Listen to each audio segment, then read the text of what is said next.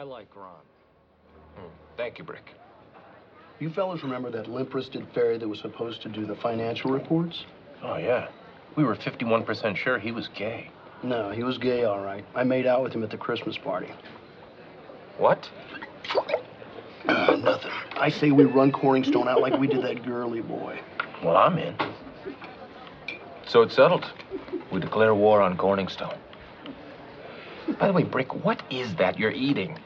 Oh, it's one of those delicious falafel hot dogs with cinnamon and bacon on top. What do you mean, one of those? Those, those don't exist. I mean, that's a used coffee filter with cigarette butts on it.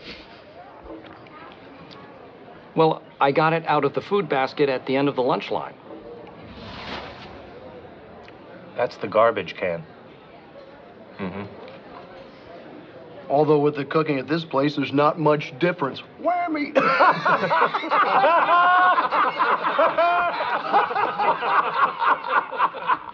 Oh, that is true. I didn't see that coming. An astute observation has led to laughter. we are laughing.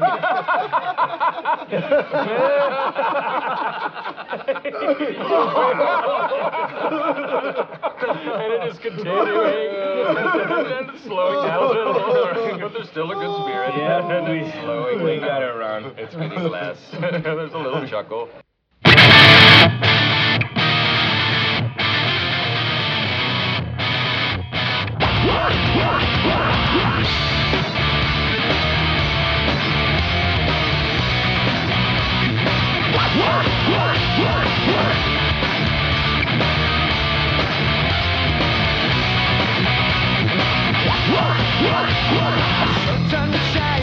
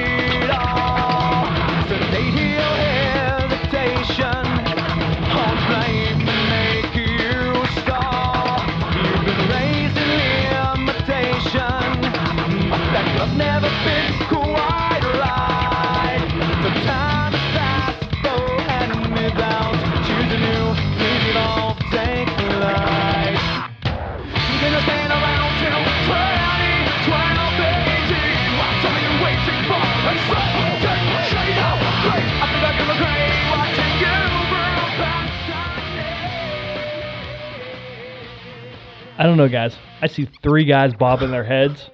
I think we did a good job picking music out today. I'm just sitting here going, doggone, good call on that one.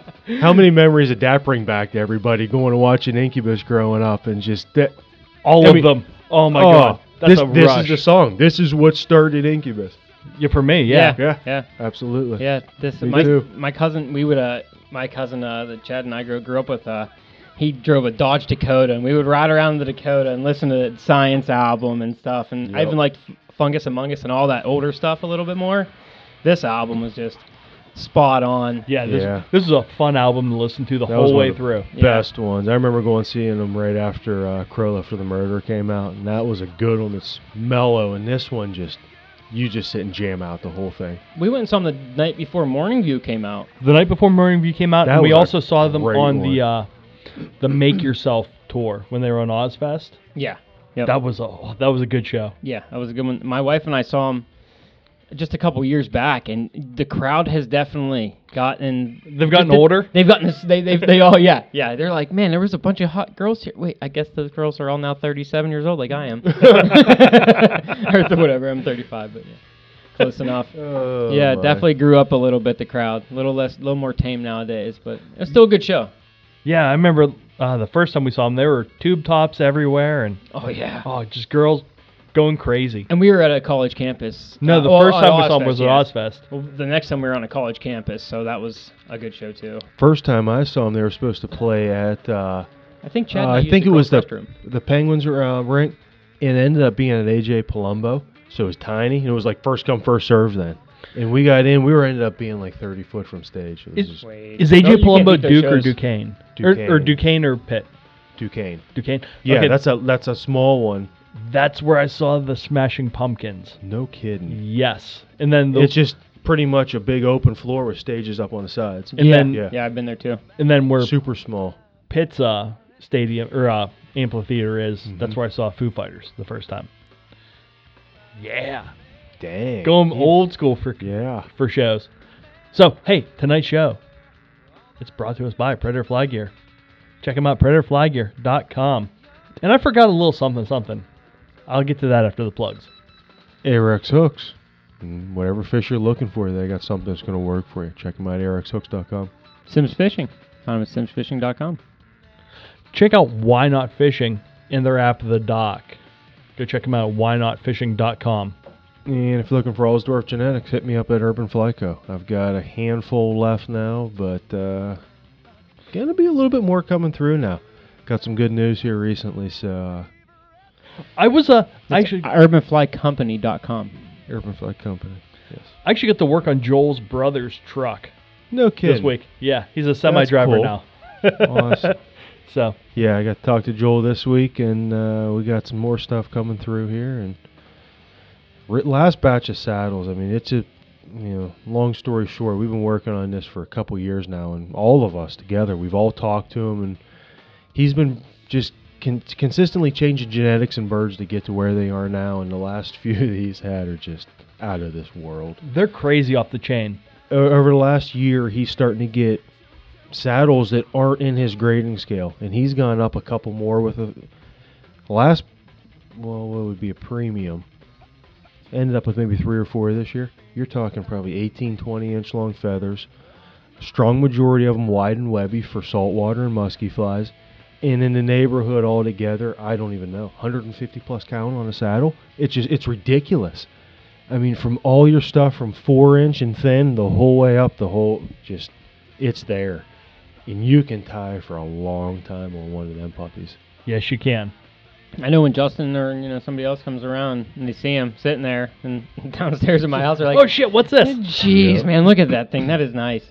Ah, I got to get a few. Oh, I got the luxury. They came just- there my- last time. We got yeah, a few. I got the luxury. in My basement's just full of them. You know what we should do?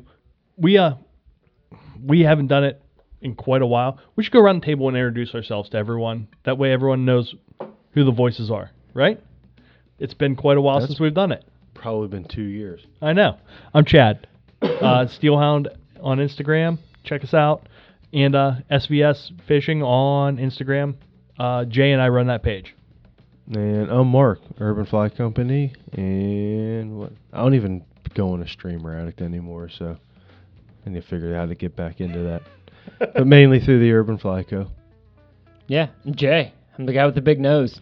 Goddamn right know? you are. so, So when you hear you that- know, when you see if you see a picture or you hear some rustling on the microphone, that's just my nose rubbing. When you hear that against thumping, Hashtag Yeah. Toucan Sam. So, you know, yeah, that's it. You know, uh, Jay, uh, er, uh, Dr. J on uh, on Instagram. I, I haven't been fishing lately. We'll get into that a little bit. I get to go tomorrow, so if you allow me to fish with you tomorrow, I'm You going to take a picture. I'll row gladly, Please. and I'm going to post hashtag Toucan Sam on it.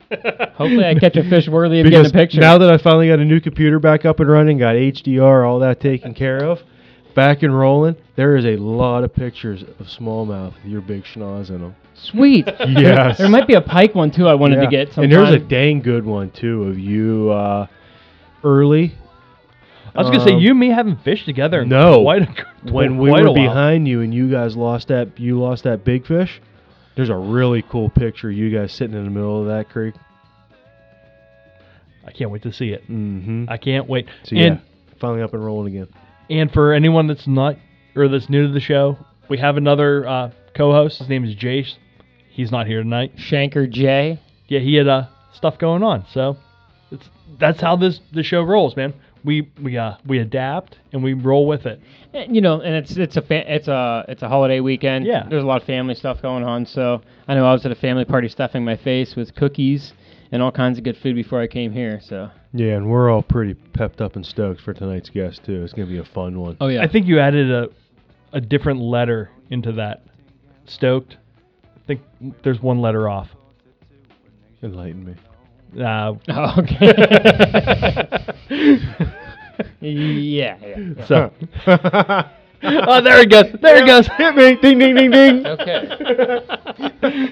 So N N. we we do have a guest tonight. Svend Diesel is coming on, and I Yeah. cannot wait to talk to this dude. This is gonna be a blast. In- Great, great fly tying and just a, a wide variety of fishing. He does a lot of the trout stuff. Man, I've seen some giant, awesome looking carp that look like they were a ball to catch as well. The tie-in side of things And- is and he just seems like he he- goes off the wall and Oh yeah, it seems like he doesn't take life too seriously. No, like us. he has Should fun. be a great time to talk to. yeah, this is gonna be a good one. Yeah, I can't wait to talk to him. It's gonna be a good show tonight. And Um, what nope, good.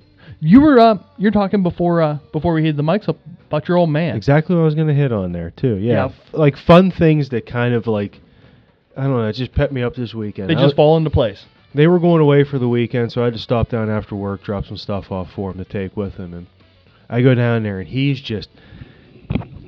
How about that? My mic just fell off. Hold on, it fell completely off the book here. all right, back in action. So he's a bring us down with you, and we had all this different, just an older guy we knew had all the stuff for making um, lures with. So I bring it down, and he's just lit up from ear to ear, going on about now all of a sudden he's casting for walleyes. So your dad, he's been trolling for how long? Like his whole Oh. life, right? Well, no, life, you but, know, I mean, he- He, was kind of like like your dad was. He did a lot of inland. What he did was steelhead, and then in the springtime they waded through the shorelines and caught crappies and what have you and bluegills, ice fished and a lot of walleye through the summers. But your dad, he's more interested in filling the freezer. He is, and he's one of them ones. Anytime you say, "Hey, I need some fish," he's always the one that's got. it. I mean, there's always fish in the freezer. But he was always inland lakes and what have you growing up. And then as he got his own business, got older, got his got his own boat, got what he wanted, he's pretty much stuck to Erie consistently for 10, 12 years now. So I mean, him and I very we, we may fish together once every mm, couple years. So he's been going out of the same place, doing the same thing for how long? Now he's got the kick to go to the Western Basin, even to the point where he actually went and bought a boat slip for there. So he's locked into it. And he's like, you know what? Extra 45 minutes. I'm not driving as far on the boat. He goes, I don't want to troll anymore. He's like, it just it's more fun. I'm sure still if he wanted to troll, he can still troll. Oh, absolutely. I mean, he has. I, I couldn't even tell you every single setup from dipsies to boards to straight steel. He's probably got s- at least six rigs already ready to go in the garage. So no matter where he's going, I mean, he has the downer. I mean, it just there's probably thirty, you know, line counter sitting in the garage rigged up ready. So it's like he's like, I don't want to go back to light tackle. He goes springtime, catch him in eight feet. He's like, you come out, fish off the front and fly rod. So he's like, we can actually get to go out more. I'm like, yeah. Yeah, that sounds like a lot I of mean, fun. he's got a beautiful boat. It's great to fish off of. I mean, you're on an 18 and a half foot deep V line, and you can. can you make a day trip out of it? What do you mean by that? Oh yeah, easily, easily, easily. Yeah, Like it's an hour you and can go to Sandusky and go to the Cedar Point all day on a day trip. Yeah. Definitely go fishing. Yeah, it's about an hour and 45 to get there, so it's a half hour more than he was going, but you're a lot less boat time. I mean, if you're heat of the summer, you're up at 3, you're there at, you know, 4:30 and you're a solid 18 mile drive on the boat. So I mean, you're Where talking. Yeah. So I mean, th- this time of the year at this point when they're breaking up and they're moving out, yeah, I mean, you're an hour plus on the boat too. So now, hour and 45 minute drive, 20 minutes in the boat. Yeah, there may be a few more guys, but it's nothing. So do you think, he like- goes during the week at any point when he wants with his business? So he's there when a lot, lot less people are too. Did he mention that like the influx in you know there's been a lot of walleye there, and it seems like the population is going to keep influxing. Does that change the way he wants to do it? Ha- Uh, I or do think you say he's that's got- had any in- influence on it? More than anything, he's got a friend that he actually um, he owns a furniture store, builds furniture for him. Got to know him through that, and in years, this guy's guide and what have you, and just eventually coerced him to come over. And I think more than that has to play. And then once he got to see, okay, this isn't, You know, I mean, reeling him up on trolling rods is well, it's reeling them up on a trolling rod. That's Yeah, all it fun, is. yeah. No, there's nothing to it. No, once they hit the well, top of the water, you have a in. you have a six and a half foot medium heavy St. Croix in your hand, and you're catching a 30 inch walleye on it. Oh, it's a night and day difference. Mm-hmm. You feel them bite, you feel the fight, you feel everything. It's more like catching them on a, uh, a perching rig. Yeah. I've caught them on perching rigs. A few ones like seven, eight pounders on perching rigs. I tell you what. How about when you dou- like how about when you double up on a sheep head on a perch rig? that or oh even if It it, just if, keels you steelhead. underneath it. Oh, that Yep. sucks. I tell you, one day the guy that first mates with my dad on, the, he caught about a seven pound smallmouth on a perch rig. It had him in and out of the anchor line, and it was just it was a hog. So I have a more important question. Is he gonna be able to go to Put-in-Bay from this new boat slip? He's he's there right now. Because that that's way more important. That's I had to go let his dog out today. He's there now. So yeah, he's pretty close to it. cool, cool. That would be a good time after fishing. Yes, it would. Yeah, and then you don't have to not worry about the ferries because Big Mark has his boat. Mm-hmm. That could be a heck of a lot of fun. I I'll know. go catch walleyes on a fly in the spring. Eight foot, ten foot of water. You kidding? So, do you guys listen to the Meat Eater podcast at all? Don't listen to it, but I've been watching Das Boat like crazy. Yes. Okay, so you've seen the most recent episode Mhm. with uh, Ryan Cal Callaghan. Mhm. That was a great one too. Cal has his own podcast. It's called Cal's Week in Review. And he was talking about walleye fishing out in Montana on this week's Week in Review. He said, I don't like reeling a walleye. They fight like a dog, but they're delicious. So you know what he did? He took a spear gun and he put his uh, snorkeling stuff on and he went down and was spear fishing for walleye. Yeah, get it out of the way. Yeah. He said he got to have fun. He got to see different things and he got to shoot walleye and eat them at the same time. They're not a bad fight on a fly rod though, They're not because they head shake so quick and with the length of the rod. I mean, you're really just they're, they're pumping it hard, and they are they're they're a pretty decent. When they're fight. 31 inches and in the gainey, I tell you what, even on 12 weight, Yeah, they fought like a mother. And I'm telling you, I caught a- really did. I caught a 24 in a creek when I was fishing for pike, Mhm. and I mean that they're a f- it's a good fight. mm-hmm. Well, most people's baseline for reeling in a walleye is on a trolling, Yeah. s- a trolling setup while the and boat's they still just moving. skip along the top of the water Yeah. the whole way in. yeah. So the spearing the walleye sounded like a cool, a cool thing to do. Oh, it would be. Yeah, it sounds like a lot more fun. It'd be cool to see. I would like to go in scuba diving gear, like where we fish, or and any local that you're gonna. If you're gonna go eat the fish from, that you were gonna like, you could see everything that was going on everywhere where the fish were. Well, he wasn't your scuba posture. diving; he was holding his breath, snorkeling oh. oh, and diving down. well, I'm not gonna be able to do that, but you know, I'd have to go to snorkeling gear because there's no way I'm holding my breath. so, like I said, it, it was cool, and he said you could tell that his heart was starting to beat faster, and when it would start to beat real fast, that's when the walleye would show up, and his brain was saying, "You need air, you need air," and that's when he had to make the critical shot. So it was it was pretty cool to hear him talk about it. You and Mark would have seen my fast float back up to the top. And I will say one thing about Cal, that dude has a killer mustache. Yes, he does. Mm-hmm. That's gonna be me for the beast. Great. I'm telling you. I can't wait. I You won't be able to get to look look at at, that for two days solid. Wonderful. Oh, I look in the back of the boat and it's like an amber alert goes off. Yeah, no. Uh, How many sex offenders are on your boat? Speaking of that, I saw a couple packets sitting on the table out there. You guys are about ready to sign up yeah, and get your. getting, me and um, we're gonna get our beast registration in. PJ and I are doing ours tomorrow Sweet. after we get off the water. Good Throw all deal. that stuff out at the house, and I know Pat will be sending his from Central PA. I've got on his ass about it already. You Yeah. can't mail them tomorrow, just so you know. Well, mailed out Tuesday. My wife will mail them out. I told PJ. That'll be a good time. Looking forward to it as always. Mm-hmm. Yeah, so if, if anyone's interested in uh, doing the Beast, I know we got a jump in our uh, our listeners last week after the Beast of the East show. So if you guys are interested in doing the Beast of the East, go to the website or uh, email. If you were in it last year, they emailed you the packet. And if you need the email, it's nvmainc dot gmail dot com or at gmail dot com. I should really fix that. At gmail dot com. So if you guys need it, it's a fun time. Yeah. Hey, that's a good way to end it there. Let's take a break, go eat some food. and come back with Sven. Erik Sven Svensson. Erik Sven Svensson. Erik Sven Svensson. Erik Sven Svensson. That There was you go. good. Yeah, I like that. perfect. Yeah. Good job, Chad. So There you go. hey, tonight we're here with our guest Svend Diesel. What's happening, buddy? Hey, what's up, guys? How are you guys? Oh, we are living the dream. We're just uh, having fun, sitting here BSing with you, man. That's awesome. So, uh, Sven, or Erik Sven Svensson, can uh, You well, call me whatever's easiest for you. could you do us a little bit of a favor and uh, give us a little bit of background about yourself? Tell us how you got into fly fishing and uh, and fly tying. Um, okay, so getting into fly fishing, I dated this girl in college, and her went up to meet her parents, and her dad was like a diehard fly fisherman. Um, and so he wanted to meet me and talk to me on the river type scenario. And so we went down, and I got on these neoprene waders, had no idea what I was doing, didn't grow up really fishing. And uh, we were fishing for the morning, great time, hooked a brook trout, and I was like addicted.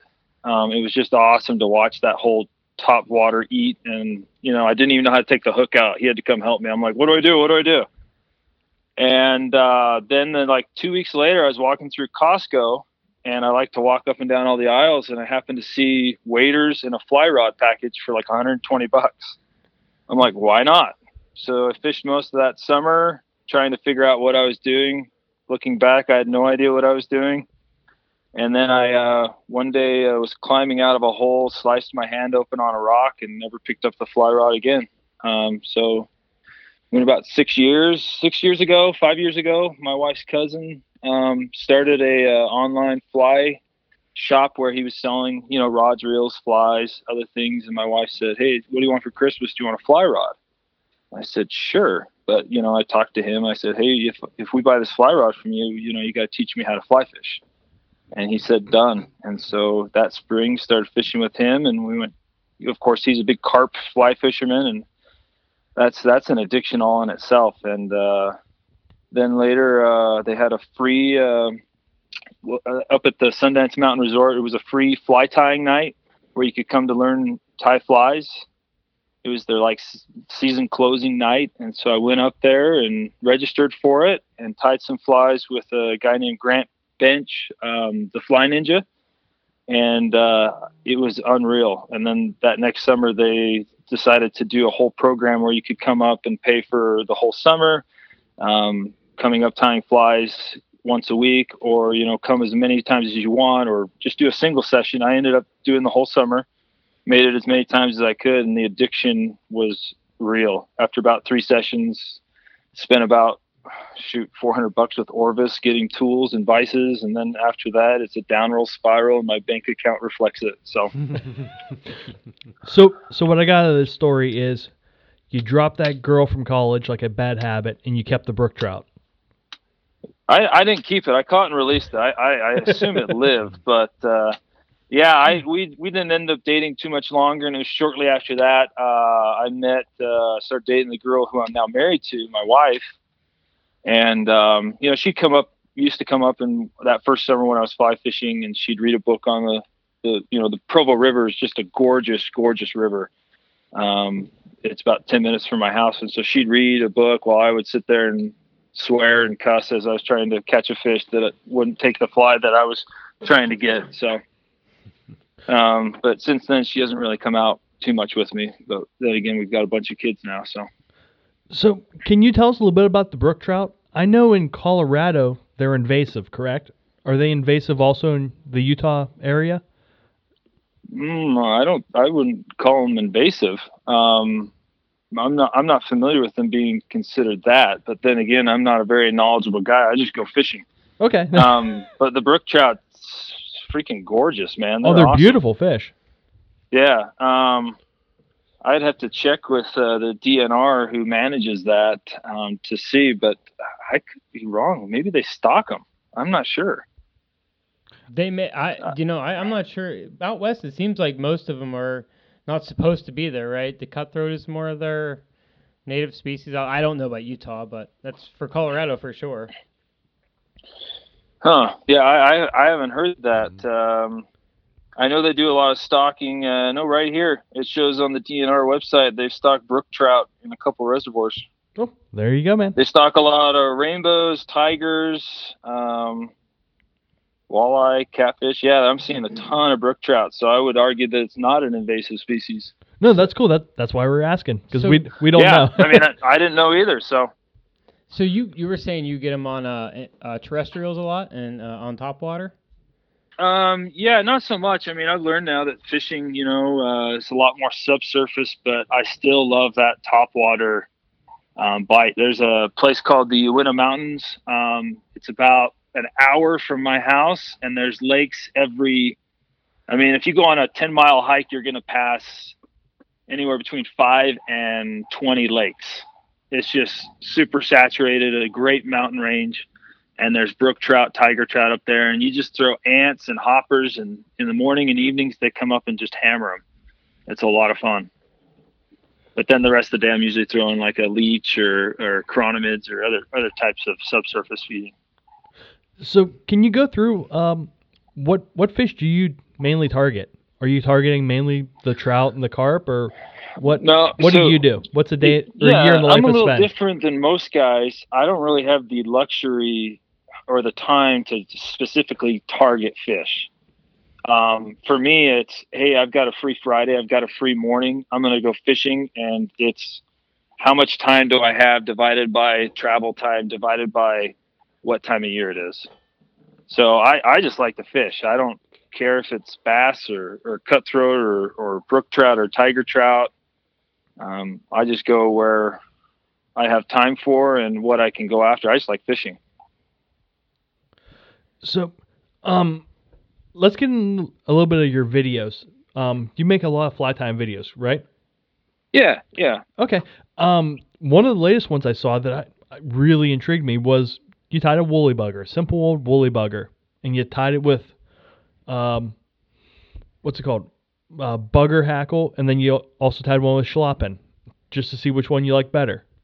What was Yeah. your What was your end result? Which did you Which did you like better? I like them both.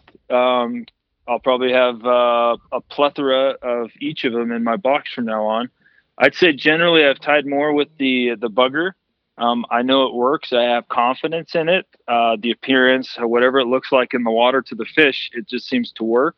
Um, in general, the schlappen, I think it's me as a fisher, as a as a fly tire, trying to be a little bit uh, too critical of the fly, and I don't like how messy it looks but I know when wet that doesn't matter. That's that's you know the true test is which is going to catch more fish, and at this point I don't know that answer. So, um, but yeah, schlappen. I like using schlappen just because of the word schlappen. you know, you got to have fun when you're saying it schlappen. I, I've always found that the uglier, especially for trout, the uglier fly catches more fish. I don't know. Yeah, the I've ugly used- ones I've always catch them. bigger schlappen on a lot of my bigger uh, streamers for sure. But you know, I'm also fishing a lot of smaller um, woolly buggers than maybe somewhere else in the U.S. or, or in the world. You know, I have a lot better luck with the uh, eight, tens, and down even to the twelves. And the problem with the schlappen is you put that on a size 12, it's it's like humongous. Yeah, it's way too big. It overpowers it. Where, Whereas the bugger hackle, um, you get a wide range of. Actually, some of them are almost too small for buggers, in my opinion. Um, and Whiting Farms does a good job on just producing those packs, in my opinion. For you know, I can tell a guy to go buy go buy this pack, and he I know he's got the sizing he needs. So, what what's your go-to fishing method for the the woolly bugger, the the simple old woolly bugger? Because there's a lot of them on your Instagram page. Yeah, floating line, and um, I usually like to weight mine with either a brass or a tungsten bead. I don't mess around with the uh, lead wraps too much, just because I think you put a tungsten bead on, you're quicker and actually heavier. And then it's just uh, floating line. Um, figure out where the fish are, are are are swimming at that particular time in the year. And I usually fish a uh, um, two woolly buggers, one that's weighted, one that's unweighted and just cast out, let it sink, strip, strip, changing up patterns, and boom. So, Hopefully, you get uh, fish on. so your uh, the weighted woolly bugger is always on the bottom, or do you run that on top and let the bottom one swing out? Or are you running Um, the unweighted fly in the middle? I I typically run the weighted one first, and then the um, the non-weighted one off the end as my you technically my lead fly. Um, it kind of sucks when casting because you don't have that weight at the end. But then I found that when I'm stripping, that that that I in my mind I think you know this is not what the fish think, but what I'm thinking is that they could kind of sort of suspend at a different level than the weighted one. And so it could be a little higher at some points, but then most of the time they hammer the trailer, the the one that's behind. And I'm definitely And so- sure that's gonna uh, give a more erratic sw- uh, swimming profile while you're stripping Yeah. stripping the the weighted one. That one, the unweighted one in the back's definitely gotta be shimmying and shaking. and and that's the theory behind it. And we're also I've got some friends down south from me that we're playing around with using that new um, that super fluorescent uh, that chenille, um, using that to create kind of a a hot bugger in front of it. And uh, we found that it really does work as an attractor for the tiger trout, but they never take the bright color one. They always take the the muted black or the you know wine color that's going behind it. So we've found that very interesting, especially when we're asking what the other fly fishermen on the lake that day are using, and we're having success and they're not. So, So, do you also double up that fly as a carp fly? um, the woolly bugger or the bright ones? The the woolly bugger. Um, variations. Um, we do quite a bit of uh, leeches, and to be honest, I mean, I don't. The woolly buggers and leeches. That's ninety percent of what I fish on Stillwater, and I, I, I, you know, ninety-five percent of the time I'm successful by at some point in the day figuring out what colors or what variations they want. Um, to me, they're about the same bug, the same profile, but some days they you know we have better luck with the leeches and other days for the trout especially i have better luck with the buggers So can you get into that a little bit? Um, we don't have stillwater trout really around here. uh-huh So can can you get into like what goes into a day of stillwater trout fishing?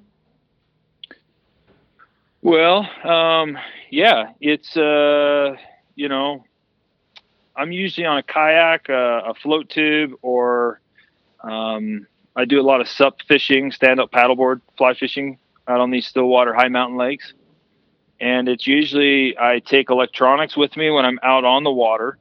Uh, I usually have a fish finder so I can figure out where they're at, what depth they're at, and then from there I just start casting and uh, waiting until it sinks down and then stripping in. Um, it's a lot. That first half hour to hour is a lot of playing around, switching out flies, and if after an hour I'm not, uh, you know, hooking up in anything, then I get out the power bait, of course, and uh, just toss. no, I'm kidding. I don't do that.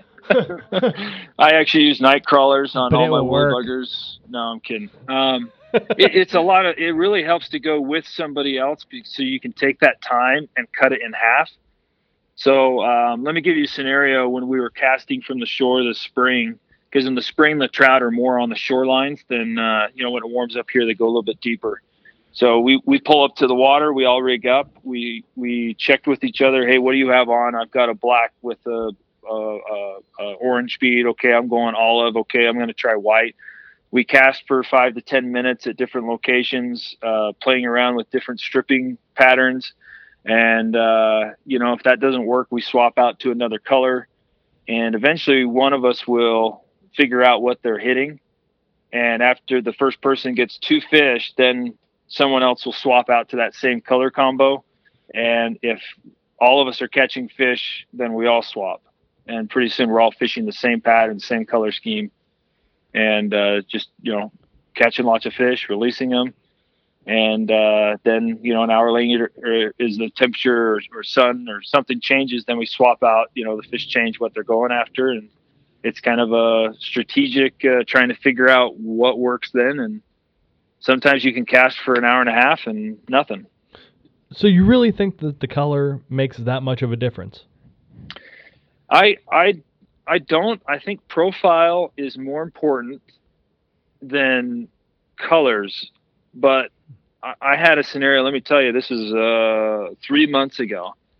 I had on a certain color scheme, and it was the weirdest thing. I'd cast out, it was overcast, nothing, nothing, nothing. Then when the sun popped out, as soon as that sun popped out, my indicator, I was actually indicator fishing on a balance leech, my indicator would go down and I'd have a fish on.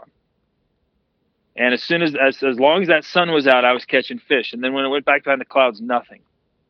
20 minutes later, sun came out, boom, instant hit. It was the weirdest thing. And so I think that the color does play a role. Was it a light colored But- fly? No, this was a, if I remember correctly, it was a black leech that I had also put hackle, uh, hackle head on it, and I think it had a chartreuse bead on it. And it was the weirdest thing. I've never had that happen where it was the sun. It took me about uh, 40 minutes to figure out that it was the the overcast versus the sunlight. And so that to me isn't, and maybe the sun coming out gave a better presentation of the profile but um, I've also been fishing next to a guy that was using the exact same fly with a different color bead head, and he was having luck and I wasn't. And the only difference was the bead head color. Even, even a not si- size. silhouette. You know, when the sun comes out and the fish looks up and they see that silhouette of black, it'll Yeah. definitely intensify when the sun's out.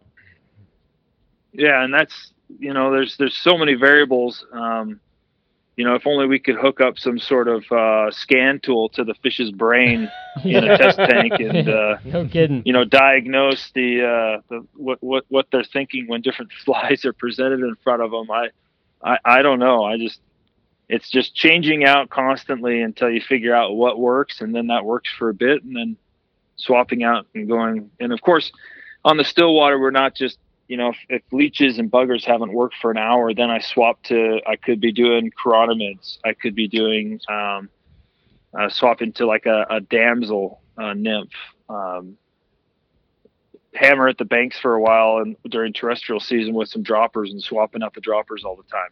There's a lot of it, it's there's a lot of different techniques and a lot of different uh, ways to go about it.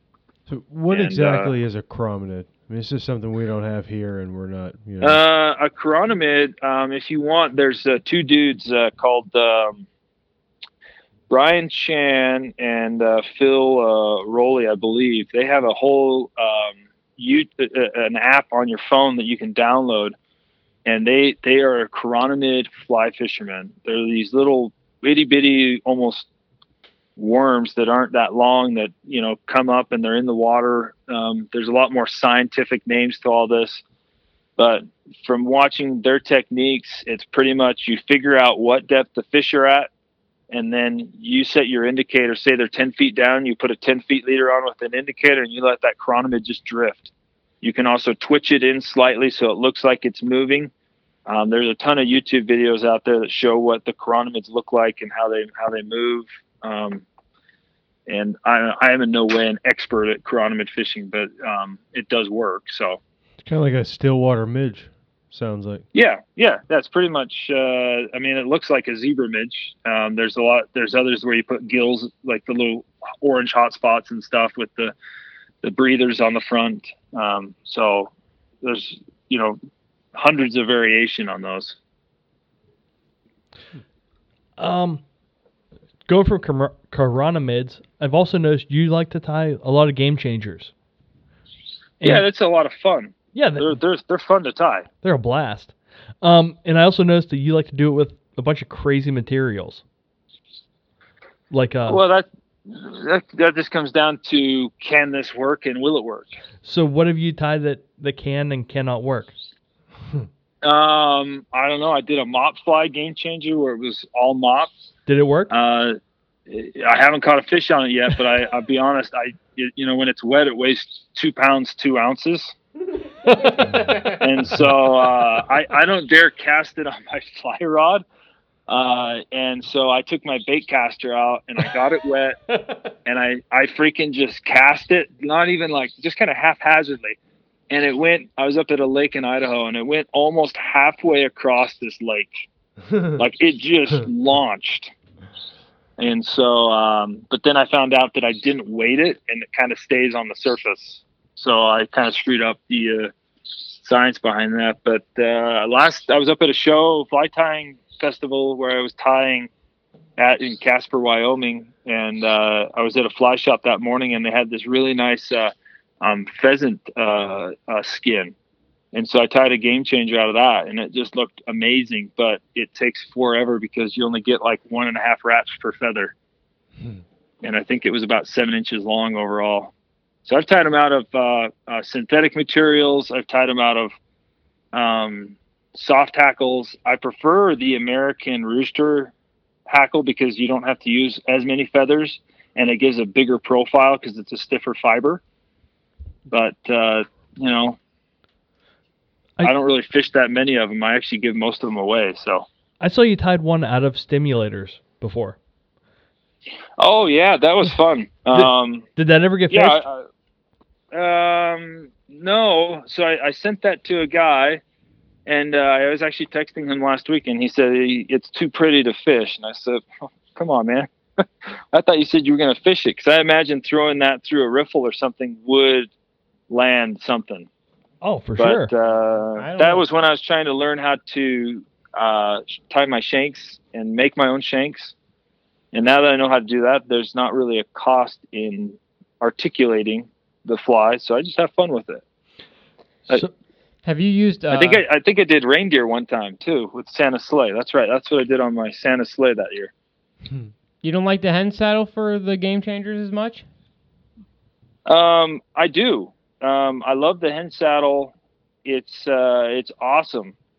The issue, the only reason I prefer the American um, that rooster particular one is that the the first shank I found with like a hen saddle, I'm using like 22 feathers, whereas I can get by with three feathers. So it's a lot quicker and gives a similar profile um, and dent, it's not quite as dense though.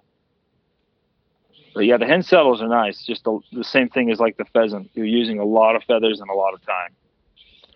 so back to your making your own shanks. Um, Yeah. Do you have a video up yet of you doing that? Yeah, it's it's it's on YouTube. Um, it's I, I was had to be careful on the wording because I didn't want it to go to like prison shank making. but uh, I think it's just called making your own shanks. Uh, one night I was on uh, on Instagram and a guy Chase Smith, Fish Chase Flies. He's a he's a really big game changer guy. Um, that's pretty much I think all he ties and fishes. Besides, he has one other uh, like a, a a carp pattern that I haven't tested yet, but I want to. But anyway, he was he, he was using this uh, shark leader, and I messaged him after his live feed, and I go, "Hey, how are you doing that?" And he just used two needle nose pliers and uh, cut the length, and he makes his own shanks. So I got on the internet and found this. Uh, it's a bead making tool where it basically makes the loop for you. Is it called a one step looper? Yeah, yeah, that one. Uh, yeah, it's called that a one something, and you can get them in different sizes. I prefer the 1.5 millimeter one, and uh, yeah, I just started making my own shanks, and I figure I'd share that secret with uh, anyone else that wanted to know, and so I made a YouTube video, and it's on there. And some guys said that they never wanted to tie an articulated fly or a game changer because of the cost of the shanks but now they could and so that's why i do the videos is to help out anybody that wants to do something that maybe i have some knowledge and could benefit them but i still think there's way way more people out there that have more knowledge and experience than i do so Chad does that for us. Yeah, I, I use the one step looper as well. Um, okay I have the the 1.5 millimeter, like you said, yeah and I use that for our trout and smallmouth flies. And then I have the three millimeter, and I use that for our musky changers. I got the okay Boggs wire bender, and we can mow through them on that thing. Yeah and it's it's so easy and then i run my um so when you buy the shanks the the return is really short usually Mhm. i run my return up almost to the opposing eye and so that way when you wrap it it's it's uniform across the whole shank Yep, that way you have Just- two parallel pieces of wire basically the Yep. whole time. Yeah. Yeah. so yeah it's a lot of fun um, just you know anybody that's listening and going to tie those up just make sure you watch those ends that you've cut because they are sharp even if you're using gsp or nanosilk Yeah. Um, Absolutely. I break off all the time, and that's nothing wrong that people are doing on their end. It's just that's, you know, we're not cutting it the same as they're doing overseas. Um, So, can we get into your uh, your video making for just a second? yeah, sure. Okay, when you're making videos, how hard was it for you at the very beginning to just, you know, look at a camera and talk to yourself while you're doing what you're doing and tying flies? Uh, it's nothing different than when I get ready in the morning and I talk to myself in the mirror when I'm doing my hair. So, Oh, okay. you know, I- I'm, I'm bald, so I don't know. Jed doesn't have any hair, so Okay. he doesn't get that problem. I do. Um, I I honestly don't know. It was uh, a couple of years ago. My son expressed a lot of interest in fly tying, and uh, so we were watching YouTube videos, and he kind of complained because most videos are filmed from the opposing side, where you're having to in your mind reverse everything that they're doing because it's like you know almost backwards. And he kind of struggled with that and so there was a pattern he wanted to do and i said hey i'll just let me let me try making a video because he doesn't like me hovering over him. He'd rather have his ipad and watch it himself and learn than me sitting there. No no no get that wrap a little closer. No no no stop. Like that's my ocd-ness i guess coming through. And so i started making a few videos for him so he could just sit there and watch and it was from the you know the first person almost video game perspective and he really liked it and i just kept doing them when I have free time. So, what are you using for uh, for camera, and does it does it seem to get in your way, or have you gotten used to Yeah, tying with it? Yeah, so it, it definitely you got to skip uh, shoulder day at the gym if you're going to be doing it with, with the with the SLR between you and your vise, because literally your shoulders are raised up the whole time and you're reaching around the SLR, and uh, you got to be super careful not to shift your legs around because that's where my tripod is sitting, and I've actually done a video where I'm almost done and then I kick my tripod and I have to start over. So, um, and there's a few times where I've, I've nudged it and I'm like, screw it, I don't really care. I'm not doing it over. And so it, it's definitely, uh, I'd say from guys I've talked to that have tried it, I can argue that it is more difficult to do, but it's it's not. I don't find it extremely more difficult. It would be easier from the other side, but then I'd have to wear like uh, appropriate t-shirts and stuff. So, um, I don't know. It works for me. So that's why I do them that way. Speaking of the appropriate T-shirts, you uh you just had a batch made, didn't you? Yeah, yeah. We uh, I've, been harassed over the last couple of years to have these uh, Svend flies. I, I, people wanted uh, uh, the Viking logo, I don't I don't know why they'd want one. I kind of had them made for me personally, just for fun. Um, one of the guys sent me up some samples one time without even telling me, and it was kind of a really cool gift out from him. And then um, people saw him and kept messaging me, and so I, uh, the guy that sent him to me, I just said, "Hey, listen, what if we made you know a couple hundred shirts?" And he's like, "Done, let's do it."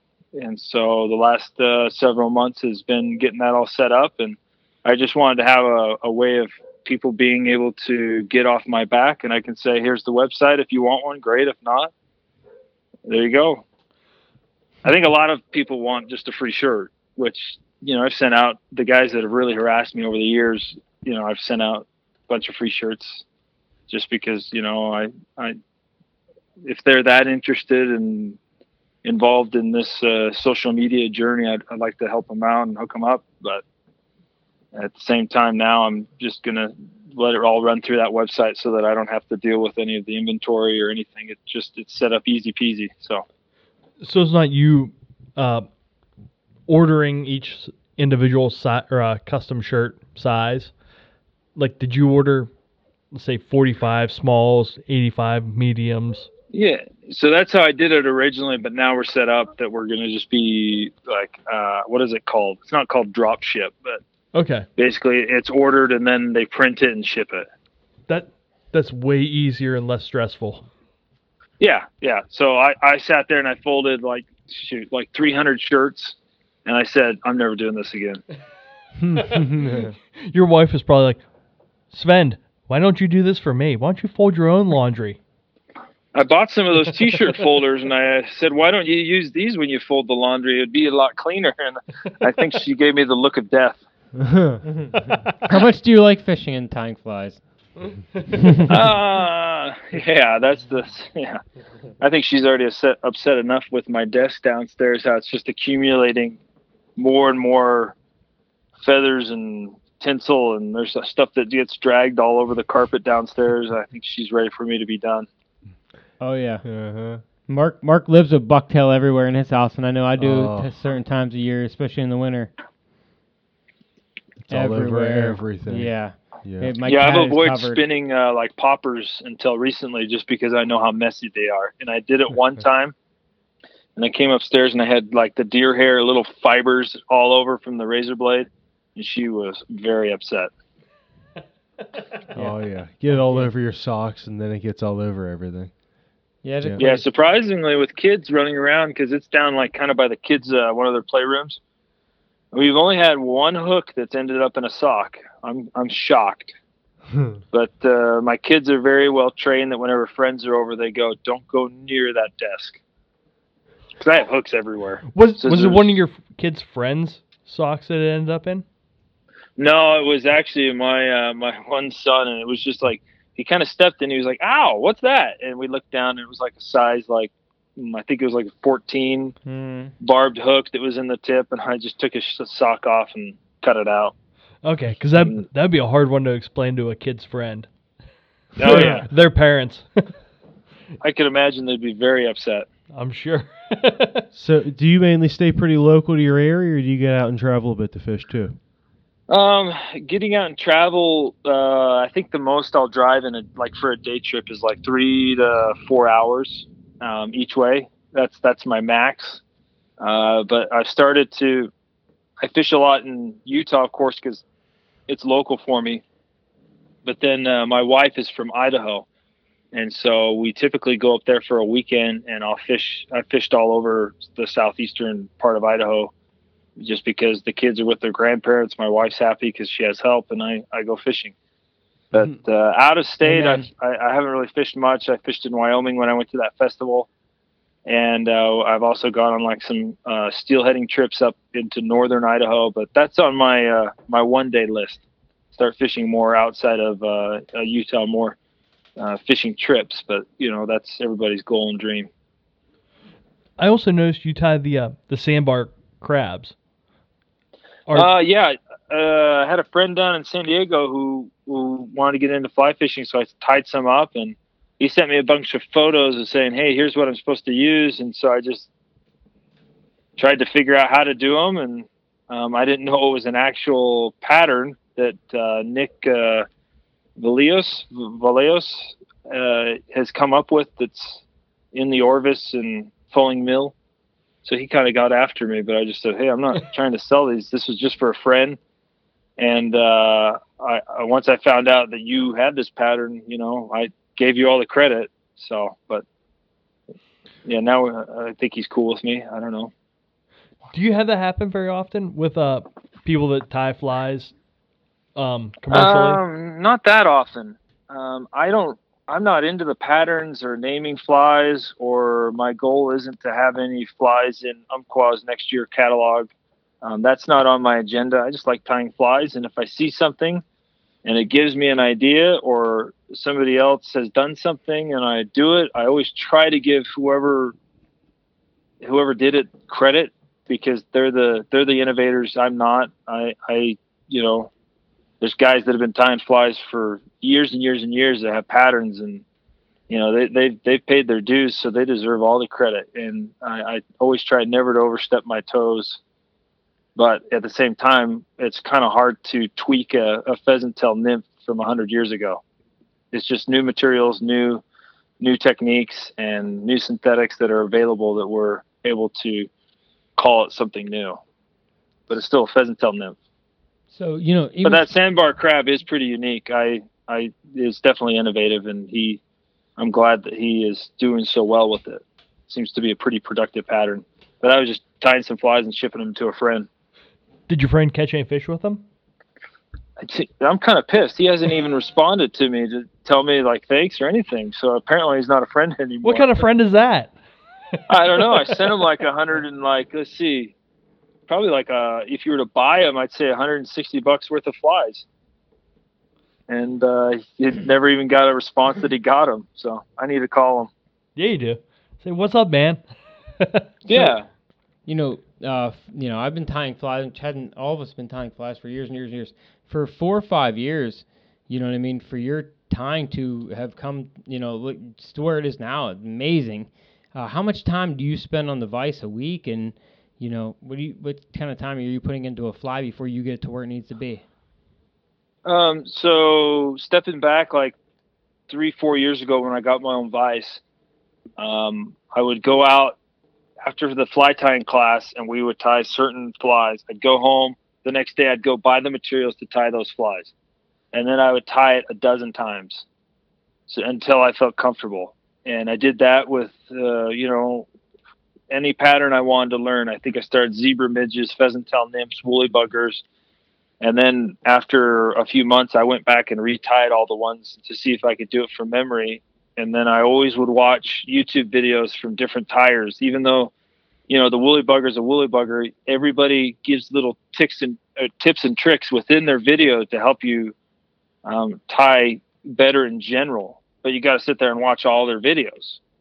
And so I think over time, I've just picked up a ton of uh, tips and tricks through other tyers and uh, then I started the goal of tying one fly a day, whether I was on the vise for two minutes doing a zebra midge or, you know, an hour doing a game changer. Every night I would get out my vise after doing all my paperwork and the kids were in bed, and I'd tie one fly. And it usually ended up being three or six, but most nights I'd say it was under 10 or under five actually. And then, you know, I've almost done that now for three years and you I try to do a different pattern all the time, and so it's really kind of exposed me to a lot of techniques, a lot of different patterns. That you know, when you're tying steelhead flies, it also helps you on your other flies as well. You know, there's different tricks that you can pick up and incorporate into your other flies. But I, I, I don't know. I don't really spend, you know, most guys that post their flies, they, you know, I know guys that spend 40 minutes on a, on a parachute Adams. I, I just tie a fly. I'd say most of my flies, because of that OCDness in me, you know, say your pheasant tail nymph takes you five minutes. I probably spend six minutes on every one I do so that I know it's consistent. I know it looks the same because that's something I focused on this whole time is making sure it looks consistent and it looks how I want. And I'd rather spend that extra 10% of the time to make sure that's the way it is. And maybe that's why. I don't know. A friend told me it's because I'm tying different patterns all the time that I've advanced quicker in the fly tying. But in my eyes, I, I still consider myself very amateur, um, not very knowledgeable. As there's a lot of guys out there that you know have books and are, are experts in the industry. I just tie flies and have fun, and that's why I'm doing what I'm doing.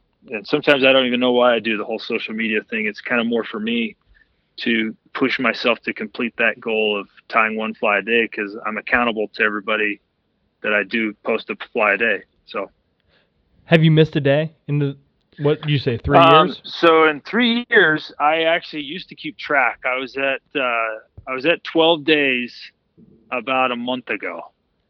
I missed 12 days, um, not including vacation days. Like when I'm out with like my family on a trip somewhere, I don't I don't take flies or my vise with me, and so I don't really count those days. And I don't vacation like that much. But then getting this website website up and going has taken like all my free time. So I haven't. I'm missing my vise right now, but at the same time, it's kind of been nice to take a break. But uh, I've, I've probably missed uh, another ten days in the last month, just because I was focusing on taking pictures of the T-shirts and getting rid of that first order. I had to, you know, fold all those T-shirts. So eventually, it'll be easier for me. But So that's still missing 22 days in three years. yeah, I think I've been pretty successful with it because there's been other guys that have uh, have messaged me saying they were going to try it, and most of them last uh, a couple weeks to maybe a month.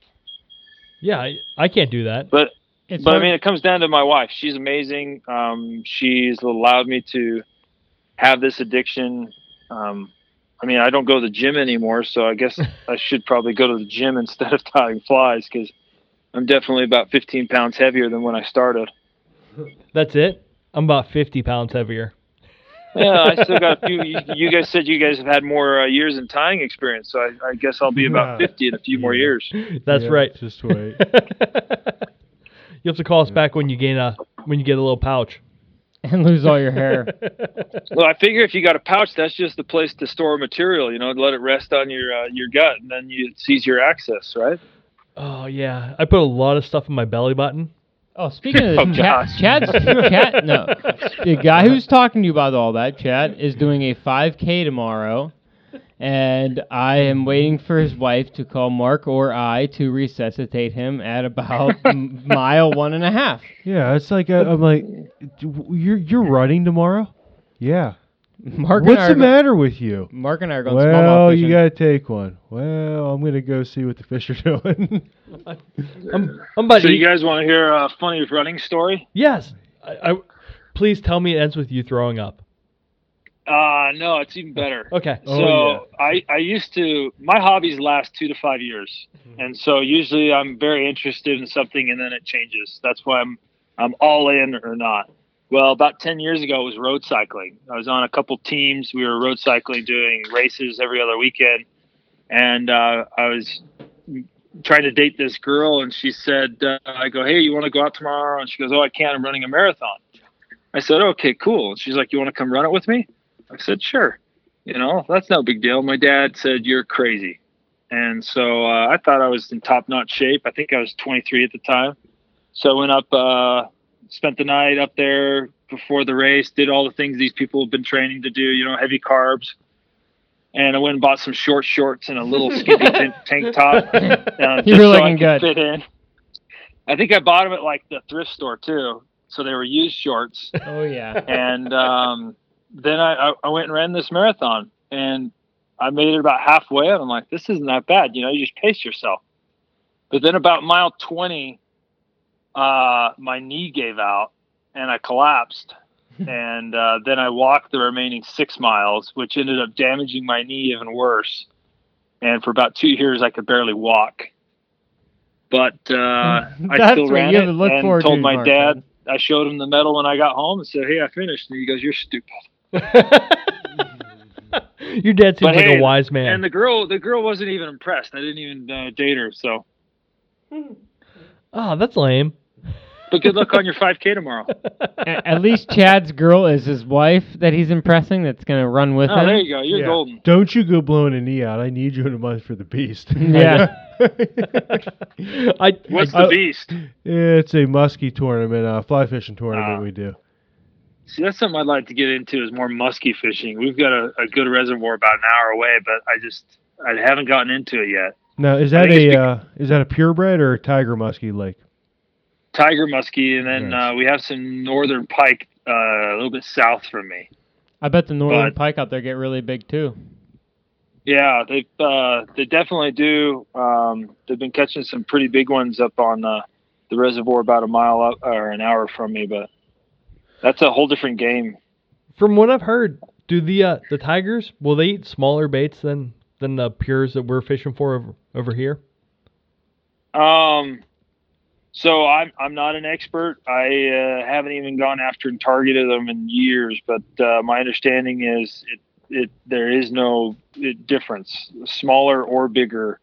It's it's trying to get it right in front of them so they want it. And most of the guys say they actually catch them within feet of where they're at.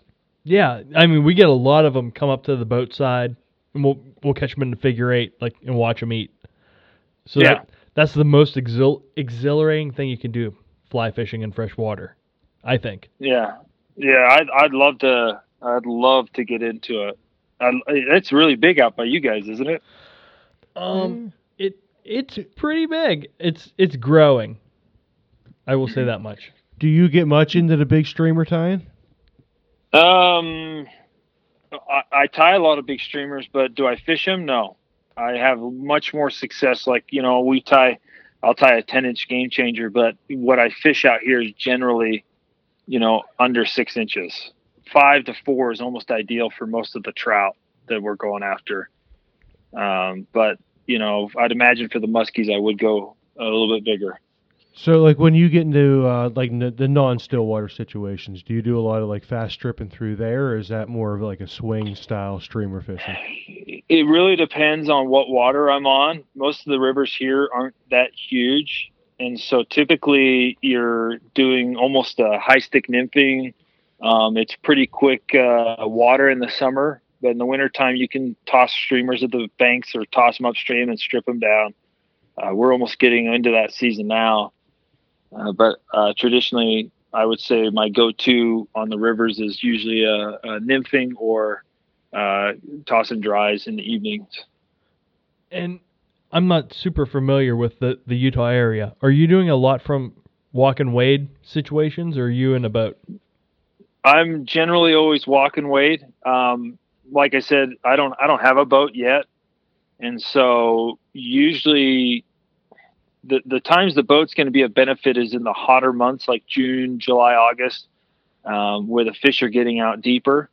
But in the spring and fall, you know, a couple of the reservoirs I generally go to, the you know 20 plus inch cutthroat trout or rainbows or or whatever, 10 to 15 feet off the shore. Uh, we were fishing spring ice off this year, and I was casting out, you know, 40, 50 feet, um, stripping in, trying to trying to get these trout, and uh, about the wind picked up after about an hour of no success, and my indicator drifted into about 10 feet off the shore, and I got a hit. And so I waited, and it drifted in again. Then I figured out we started landing them about 10 feet off the off the rocks. So they were super shallow, really nice four pound, four to five pound trout, just right there. So we didn't need a boat, and then even all the boats were chant like basically trolling the shoreline. So what? So- like what time of year determines when you're going to be in a lake or a stream, and, is it is it by season or is it just what you choose to fish for? Um, I would say it depends on, um, like I said earlier, time I have, and also the temperatures. So on the lakes, typically when the temperatures go up, the fish go deeper. Unless you're bass fishing, then you know, so then of course they're shallow, and so I'll fish the shores for bass. But for trout and stuff, I usually hit harder in the spring and fall, unless I have access to a boat. But then again, usually in the summertime, my work picks up. I'm a lot busier, and so I don't really have time to fish as much. And I really kind of caught bass fever, and so I typically am going after bass as much as I can in you know the June, July, August months, and that's also prime uh, carping as well. You know, right after the spawn. I like to catch them pre-spawn, but post-spawn's fun too because they're a lot dependent upon the water temperature as well.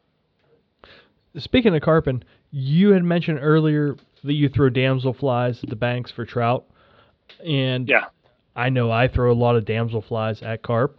Um, are you tying them any differently for between the two fish, or they the same I've- identical pattern? I've never, I've never fished the damsels for carp to be honest, but there's Hmm. not much difference in, you know, if you're doing some sort of mono eyes. I, I imagine it. I never thought of it to be very similar in profile and, and everything. yeah, I didn't know if So you were that's just some. beefing up a hook or doing something different like that. I de- definitely, um, my damsels I tie are a lot smaller. Uh, like the damsel nymphs are way too small for my, in my opinion, for carp. And the, you know, I guess I could do some larger. I never thought about that, I'm telling you, man. but that's but it, yeah, that's actually a brilliant idea. yeah, I'm, boom. I'm running through patterns in my head right now. But I, I'm, I'm just thinking how similar they are, and typically we're throwing for carp sizes uh, four to one Mhm. on a on a pretty beefy hook. Sometimes I go into the one on like for for uh, crayfish imitations, And but I, I generally have better luck with the smaller ones. I'll tell you what. I I have uh, a old farm pond right across the street from my house that has carp in it, and I had never caught a carp out of it until this year when I was, I started talking to Dan Frazier, who's a carp guru. He's like, hmm throw damselflies at them. They're just suspending their eating, man. Yeah, that's So- uh, that's what I did, and I I made like an inch and a half long damselfly game changer. It was like three segments on a Ahrex Gammarus size eight, I think, and they pounded the snot out of it. Hmm. yeah, that's uh, that fish chase flies I mentioned earlier. His is very, very uh, like bead chain eyes. It's articulated. I think he puts foam in the tail to kind of keep it suspended. See, I put foam with my shell back to keep it suspended. Yeah, there you go. Yeah.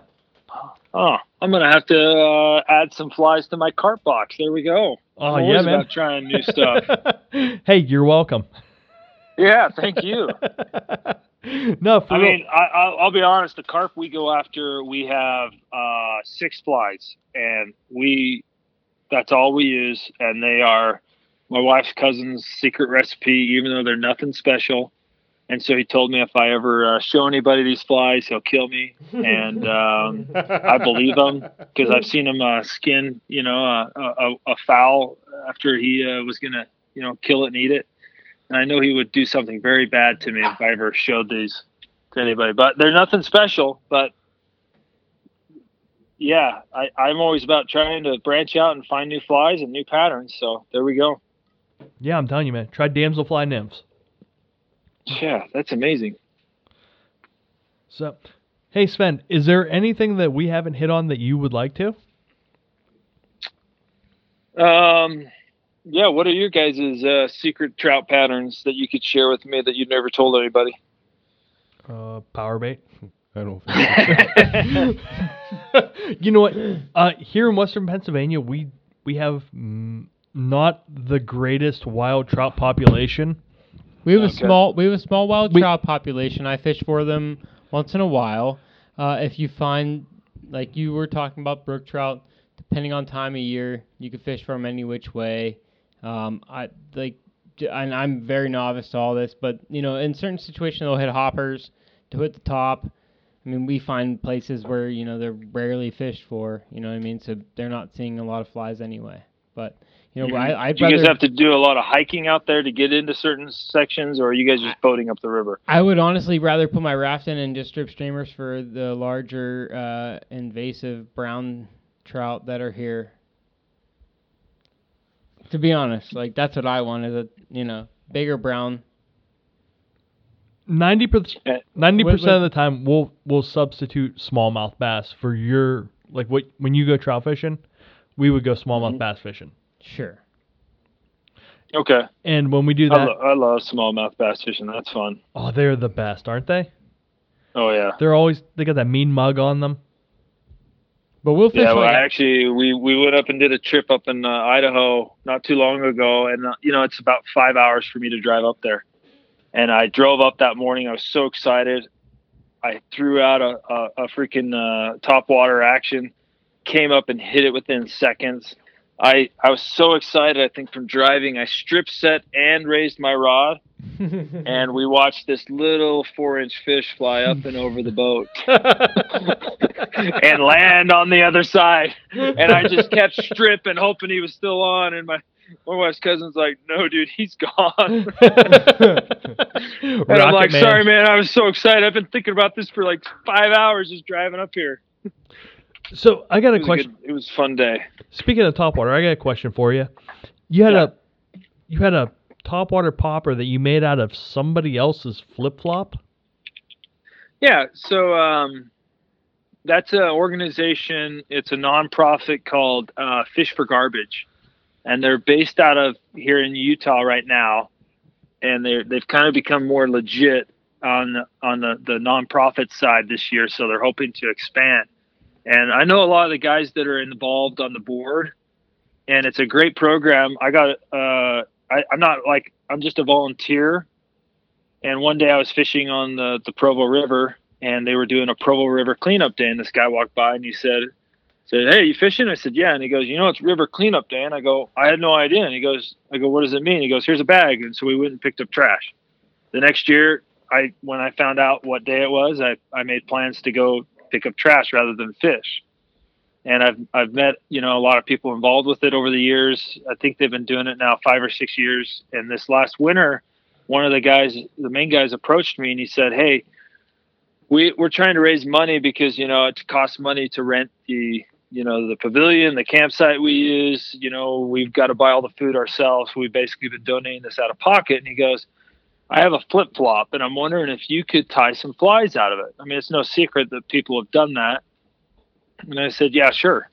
And so I took it upon myself. He gave me a week, and I spent, you know, every night working on it, trying to get as many flies as I can. I ended up getting a pretty decent box that was auctioned off. A guy up in the, uh, I think he's in the Pacific Northwest bought it. But uh, it's it's just they're trying to incorporate that into spreading knowledge of you know taking used flip flops. It's not just trash. You can actually make popper heads, uh, Chernobyls, um, ants. You- Chernobyl and- spark.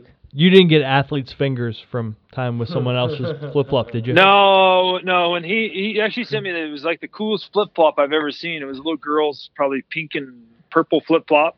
And the, that was the first question I asked. I said, "Hey, before you send me this, have you washed it?" And he said, "Yeah, don't worry. I I sprayed it with like uh, Clorox and washed it. Like it's. I'm not going to send you some grungy, dirty one. We don't keep those. We throw those ones away." Um, but uh, then, then when they did their this last uh, this last summer, like it was it two months ago when they did it uh, for the first time at a reservoir, um, we set up a table and people brought flip flops back, and I had a little like four or five vises out, and we could, you know, I made them the popper heads, and then we basically were tying flip flop flies there as part of the event, and that was a lot of fun. Heck yeah, man. That sounds like a great, great time and a great um, way to enlighten people on how to to recycle, their- reuse, and restore. Their whole thing is just, you know, like when you're leaving the water, just fill up your net with trash on your way out. I mean, it's so simple, but it does so much. Um, it's been crazy to see the first year I went, the trash that was on the river to this last year, there was, I mean, it was, you know, we're talking huge differences in trash. And I don't think it's all you know the, the fish for garbage organization it's not just them that's doing it but i think it's bringing more awareness and more anglers are doing that thing and i mean that's the whole goal is the education part of it so So you're seeing significantly less more garbage each year now. Uh, that's my perspective. Um, Good. there may be other organizations going out and doing cleanups now too. Um, we have a lot of tubers on this uh, section of the provo during the summer. And so i don't know if those organizations are doing more of a cleanup at the end of the year or beginning of the year. I i, I don't know the variables but i will say that i noticed it's a lot cleaner than it was that first year Well, that's awesome. Yeah, so you get to to actually see some, you know, some progress. Yeah, and it's it's fun following them because they uh, they post pictures of all the dudes. Like if if you uh, if you take a, a net and take a picture of it, they repost it or add it to their story. And a lot of these people I know because they attend the events. Some people I don't know, and I'm seeing people out of state doing it.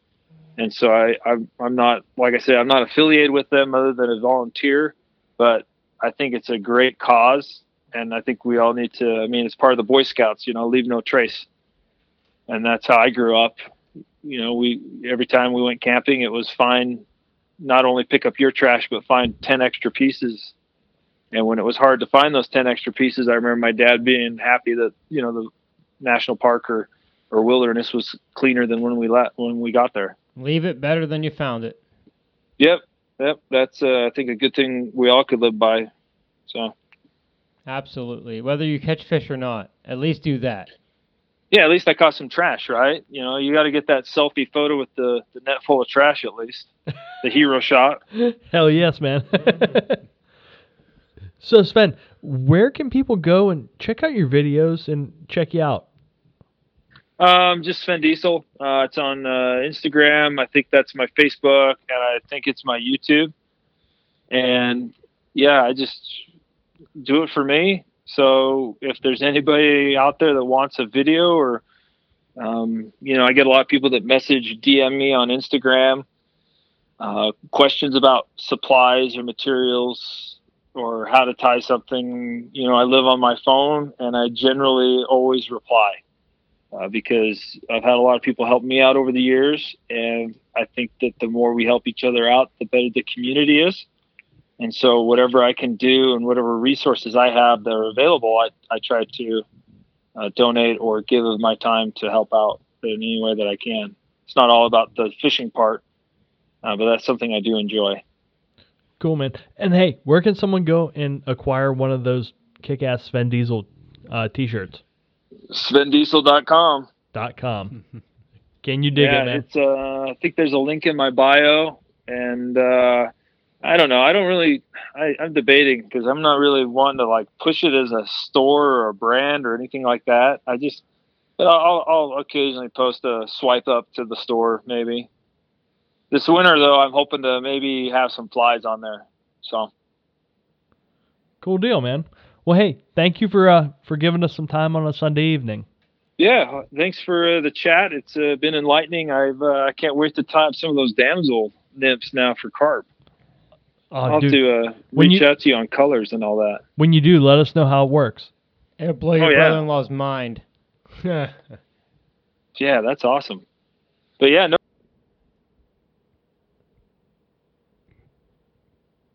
Soccer though has been fun. Oh, you gotta play. Um, we're not we're not recording, are we? Damn. a little late now. So what? What'd you want? Talk. Oh, uh, oh. This is an audio Use your Something words, Jay. romance, You're a something- big boy. Something romance. Uh, summer romance. My Chemical Romance? No, no, no, no, no. It's an Oh, Incubus song. Yeah. Um, That's from uh Is it Make Yourself? yeah. I, there's one on here that's the alt. no the uh, the one that has no music to it or no vocals on this Yeah, this I- album I know is what you mean. It's really good. I know what you mean. Every song on this album is really good, but we went back to that. We were on that before we came back. So, what'd you guys think to- about I'm trying to Svend? think. Was oh, very good. Jesus. Svend That was was fucking awesome.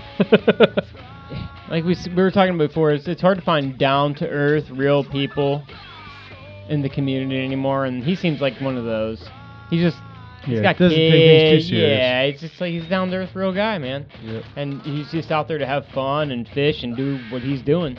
And man, this phenomenal flies for a guy who's only tied flies for four years. Holy That's impressive. shit! But I tell you what, you stick at it, you do it every day, you learn from your mistakes, you get better at it, and you improve, and, and not just stay, okay, well, that's good enough. And he, he doesn't. He keeps pushing, and you can tell. You know, I saw a lot of like the same, and I don't want to compare, but a lot of the same things with uh, my buddy Justin Christopherson. The way he like took his, you know, just his advancement in in the fly fishing. Just when he ties a fly, he does. He'll pick a pick a fly.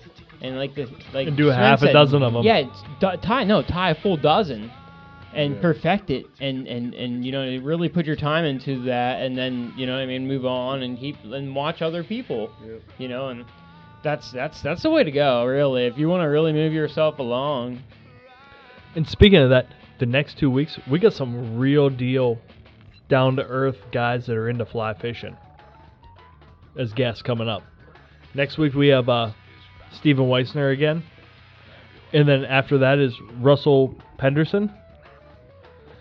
So Steven's just you can tell he just has so much fun when he's out there. yeah, you can tell he's out there to have fun and to just be about the life. Yeah, we firing up the muskie season here. Yep. Oh yeah, So I know. I gotta step on the uh, the vise here again. I got. I'm I'm gonna have to tie up a few flies before before the beast. Just just to. I, I have a ton of In the musky what? flies. For the beast, for the you beast said of the, the east, beast. for the beast of the east, mu- fly fishing muskie tournament. It's like someone stepped on your balls when you the beast. You did, you did. you stepped on my uh my balls, but uh you know, I, I, I gotta tie a few flies for that. I know Mark has a million flies sitting around, but he'll probably put in a few that just I know Chad's been putting out a few. There was three that were on his uh, boat that he's been working on. This uh this It's not his we- boat. It has a name. He has a name. I- Say it, Jay. it's it's really long. I can't remember it because you know me. I don't remember anything. Cash Widecock. Cash Widecock. So there was there was a uh, there were a few musky flies, and man, these musky flies I would have actually thrown. There, I think there are three of the better musky flies Chad's ever tied in his life. I don't know where he got all this skill from all of a sudden, or if he just started Oh. tying with fucking more more uh, uh, natural material. I think he's trying Uh, to flatter you for Oh, like. Jay, Jay's throwing down the He's ser- gauntlet. yeah, yeah, this is a serenade if I've ever seen one. No, I was surprised. Like the bulkheads were the two smaller single bulkheads were really nice, and then you had a. Uh, The uh, bulkheads look like bulkheads. they actually look decent. They did. They look decent. I'm surprised. I, I I don't know. I didn't know that was was in there, Chad. Yeah, man. I've been trying to fly a night after uh since Jay, your child and mine, started kindergarten this week, and we've been putting our kid to bed at like seven thirty or eight o'clock at night. So after that, I have like a whole night ahead of me still. Like I'm not used to this. My kid normally is up to eleven, so it uh it's Yeah. nice. I have a Lucky whole you. night.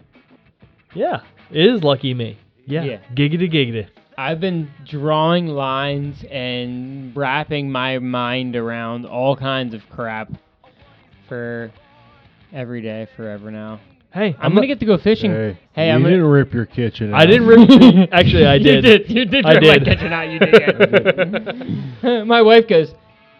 You know, when the whole thing was ripped out and there's just like boards and like there was no insulation and stuff, it gave me really bad anxiety because I didn't know what was gonna happen and how quickly anything was actually gonna happen because you're procrastinating ass. I'm very surprised. Like my wife is surprised. Do you mind if we get in? How surprised is she? super surprised.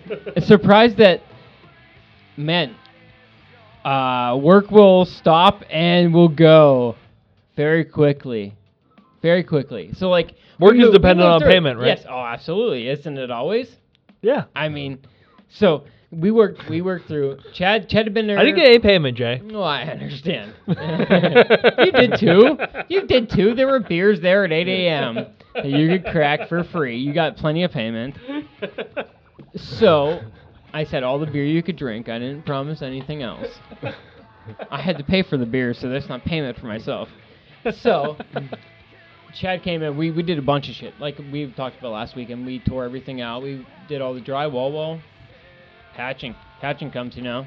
And uh, so a guy at work, he gave me a week, uh, one night after work, and we, we taped everything. And he came over, and he he he likes to partake.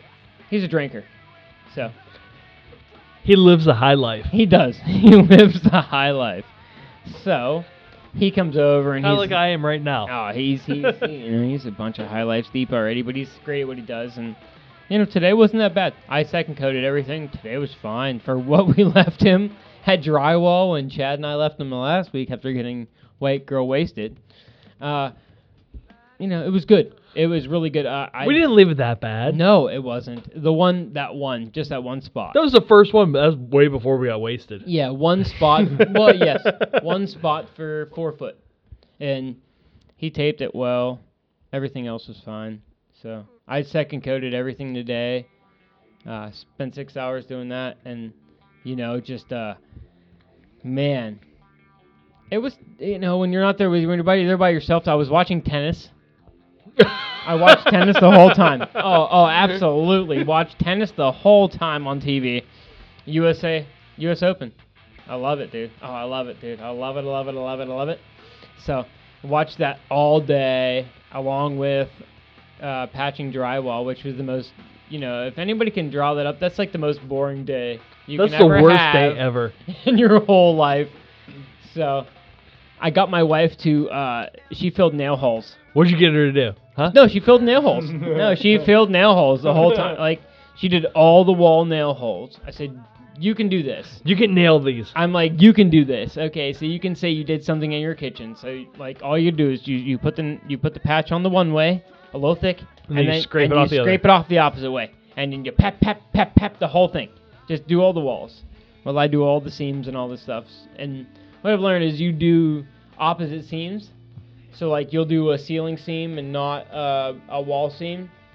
You'll flip off and then do the wall and then not the ceiling and then you go around. But you do all your all your and main that way has time to dry Yeah. in between. and uh, you don't actually know because the second coat is really your third coat on your your your wall seams, like your angles, or where your roof comes in, or where your ceiling comes into your wall. That's on, one. That's only gonna be done once.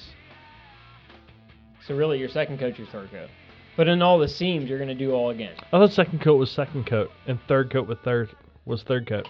No. But that that's just my math. you do the opposite seams on the third and second coat on the corners, and then on your main like on your seams on your walls or your ceiling main seams like in your ceiling you'll do a third coat over your second. No, but once you do your corner, it's done. Then you do your opposite corner. And it all comes in a lot better that way because then you're not trying to dig into something that's already done. I gotcha. This is great drywall talk. Yeah, it works really well that way. No, it really is. It- Like we should have a construction podcast. we we we have talked about this here and there. We could have our own like we we did really talk about this having our own network of podcasts like a basketball show and a football show and a drywalling show. Mechanic, a mechanic, a mechanic show would be good because you do a ton of mechanics. I do nothing but semis. So our lis- listenership would be very limited. You know what I mean? I try my best to not mechanic on anything that has a motor outside of work. You know what I mean? Sure, sure. So my my knowledge is limited to that which has 10 wheels or greater. I I just I you know it is what I do. I do. know nothing about the it. only thing I what has made it so great or not not great but easier this is what I do. This is what I do every day Yeah. for a living, so it's it makes it a little easier. It makes it fast. It's gone fast. I I can't believe how fast it's gone. Like I didn't expect it to go this fast. I didn't expect myself to have this much motivation. I don't know where this fucking motivation is coming from. Cuz you want your wife to cook fucking dinner for you. that helps, sure. Not even that. It just I, I want to have a kitchen, you know, and I, I just don't know where the mo- I don't know motivation comes from. I don't know where it comes from, but I just want it to be perfect, you know. I, w- I want everybody, I think, to look at. I, I want them to look at it and be impressed, I guess. And when they see it, it'd be like, wow. I mean, I guess you do know what you're doing, a little. Even though you really don't. Fake it till you make it, right? Fake till you make it, bro. Know, that's what you do, man. You know, five years later, no, I, I know what I'm doing, and and Bruce even, and all these people can see it, you know, and even in this project, Yeah. everything's going along, and I want to knock on wood, because it's all going way too quickly and way too well. Something's got to go wrong, other than flooding my basement out five five inches of water and forgetting my car in Lowe's parking lot. Oh, that was the best. if those were the only two things that go wrong, I'll take it. I told my boss about you forgetting your car, and he almost peed his pants laughing. He's like, he forgot his fucking car. I was like, yeah, he forgot his fucking car. if those were the worst two things that happened, though, I mean, nothing really bad happened. So, you know. Oh, yeah. that is great. It, hey, but it's it's it's gone quick, and like I said, my oh man, wife's been very appreciative. You know, work work goes so far. You know, payment gets stopped being paid. We talked about it. It stop work stops. Why isn't anything getting done here? And then she answered her own question. So you know, it all's gone well since and fast. Did you go fast? Oh, every time, come on, Chad. Every time, all the time. It's like the Olympics. Yeah. Beat you, bitch. it's not going to be like you tomorrow. oh no. You're way behind. Can we get into this for just a second? Oh boy. yeah, we want to talk about it. So today, my wife and I went to Buhl Park to pick up our, our running packets. Did they say you were allowed to shotgun a beer before you started? It did not say that, but it does not. It did not say I couldn't. Um, we were walking out of there. My wife's like, "I'm so excited for this." Speaking of that, She said, "I am so excited for this." Are you excited? I said, "No, I'm not excited." I said, "I'm actually relatively nervous." she said, "What?"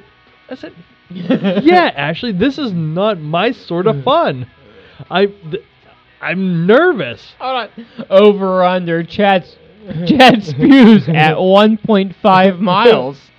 Over under mark. Yeah, I'm gonna you got the over. I'm- I I'm wanna- gonna- no, no, no, seriously. I'm, I, g- I'm gonna give him the over, but he's definitely gonna puke before he hits three miles. no, he's definitely puking at one oh, point. yeah.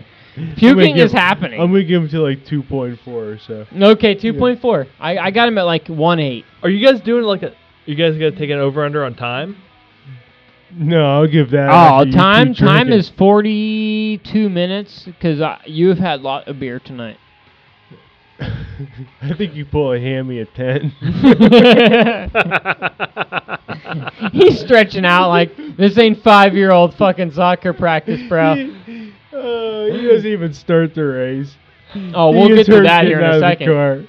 Oh, I- I'm definitely starting a race, and I was definitely five year old soccer's What I time does was- it start? Nine. Okay. Oh Jesus Christ! Say, if you had to be there at 7, that'd even worse. Mark and I will have already caught three smallmouth apiece by then. They have a half marathon going on there tomorrow that starts at seven, and they run over the dam, like on top. Just stop that. They they run on top of the dam. We're gonna go over one tomorrow too. Just train on smallmouth. Seriously, we're gonna catch a million smallmouth. You know that. Yeah, you probably will. You're in the best time of the year. Well, and like they haven't been fished for all year. Those what? Just because you assholes haven't done it doesn't mean that every other redneck in town hasn't. No, Spe- not wait. at the level it's been at, dude. It's just the way, dude. Speaking- you- if you think if the level's been down on a consistent basis, you don't think that we would, the rest, we would all be doing this. Speaking- like, or I would be doing this on a weekly basis. No, because you have a fucking project going on. Well, it's, You can't do that's it. That's been for two fucking weeks. so, oh, here's spring. Spring. What were you speaking of? Speaking of all the other rednecks in town, I went to the Stoneboro Fair last night. Oh God, I wish I would have been there. That is the best people watching I've ever seen. Yes. Jefferson Township's even better, but Wait. uh, The only thing I did not see was someone smoking through a trach. That's the only thing. I saw some lady sitting backwards in a wheelchair while some someone was pushing her. So she was sitting facing the person pushing her, and she was smoking, blowing smoke in that person's face. awesome. No, Stoneboro's amazing. it is. It's amazing. There was that was Dipapalooza. Everyone had such giant dips in that they couldn't speak. You're talking to a guy at the table. But Mark Don't can, talk about Mark like that. Mark can speak when he has a dip in. Yeah, a little. He Thi- still sounds redneck when he has it in, but, But- still. This was dip. Everyone had like red man size dips in with Copenhagen. And and Chad, this is then this is any different from where you were raised or what we do every or we we grew up as. no, it's not. But it, it's so. Uh, I got one. It it's uh. I know that's not how we turned out. I have I have an extra already. it, it's just funny to sit back and watch. Now that Oh, it's amazing. now that I quit dipping and I wasn't drinking beers last night, it was fun to fun to watch. Oh, it's it's the best people watching is going to the local Pennsylvania local fairs Oh, are the oh, best. God. Uh, you you know, what, though, there's- Stoneboro's good though. Stoneboro isn't a bad fair. They've got some great things. Like the, I like all the uh, going to get and see all the animals We up watched on the hill. we watched a lumberjack competition, Mm. and that was awesome. When we went to uh, even Jefferson uh, um, Township, uh, I, the same guy that Dean seen at a different fair out in out in Ohio, he's just cutting up the and uh, a chainsaw guy that does like uh, the tree The carving? Yeah, tree carving, and it, I mean, wow, to watch him do what he does. My daughter's even amazed, and we're like. Look! Look at this one. It's like three rat, little baby raccoons looking at, out of a hole in a tree, and you're like, and this thing costs like a fortune. like it costs what a boat costs. And you're like, oh, I'd love to have that in my front yard. I'm not paying what a boat costs, but you know, it's like, man, to watch the guy do what he does is just unbelievable. and it's so fast. sometimes I think it's a shame that you can pay that much for something like that, and then just leave it outside. You know, I know it's made to be outside because it's a piece of wood that lives outside. Tree. but but sometimes you think if you pay that much, bring it in your goddamn house and let raccoon like wooden raccoons crawl up your your steps. Yeah. You know? uh, even Dean said he was saw one that was like a, a baby bear cub, like crawling up one side of the tree and like one peeking out of a hole, and he even was like, he was like, it's amazing. And I'm like, it was probably the same dude.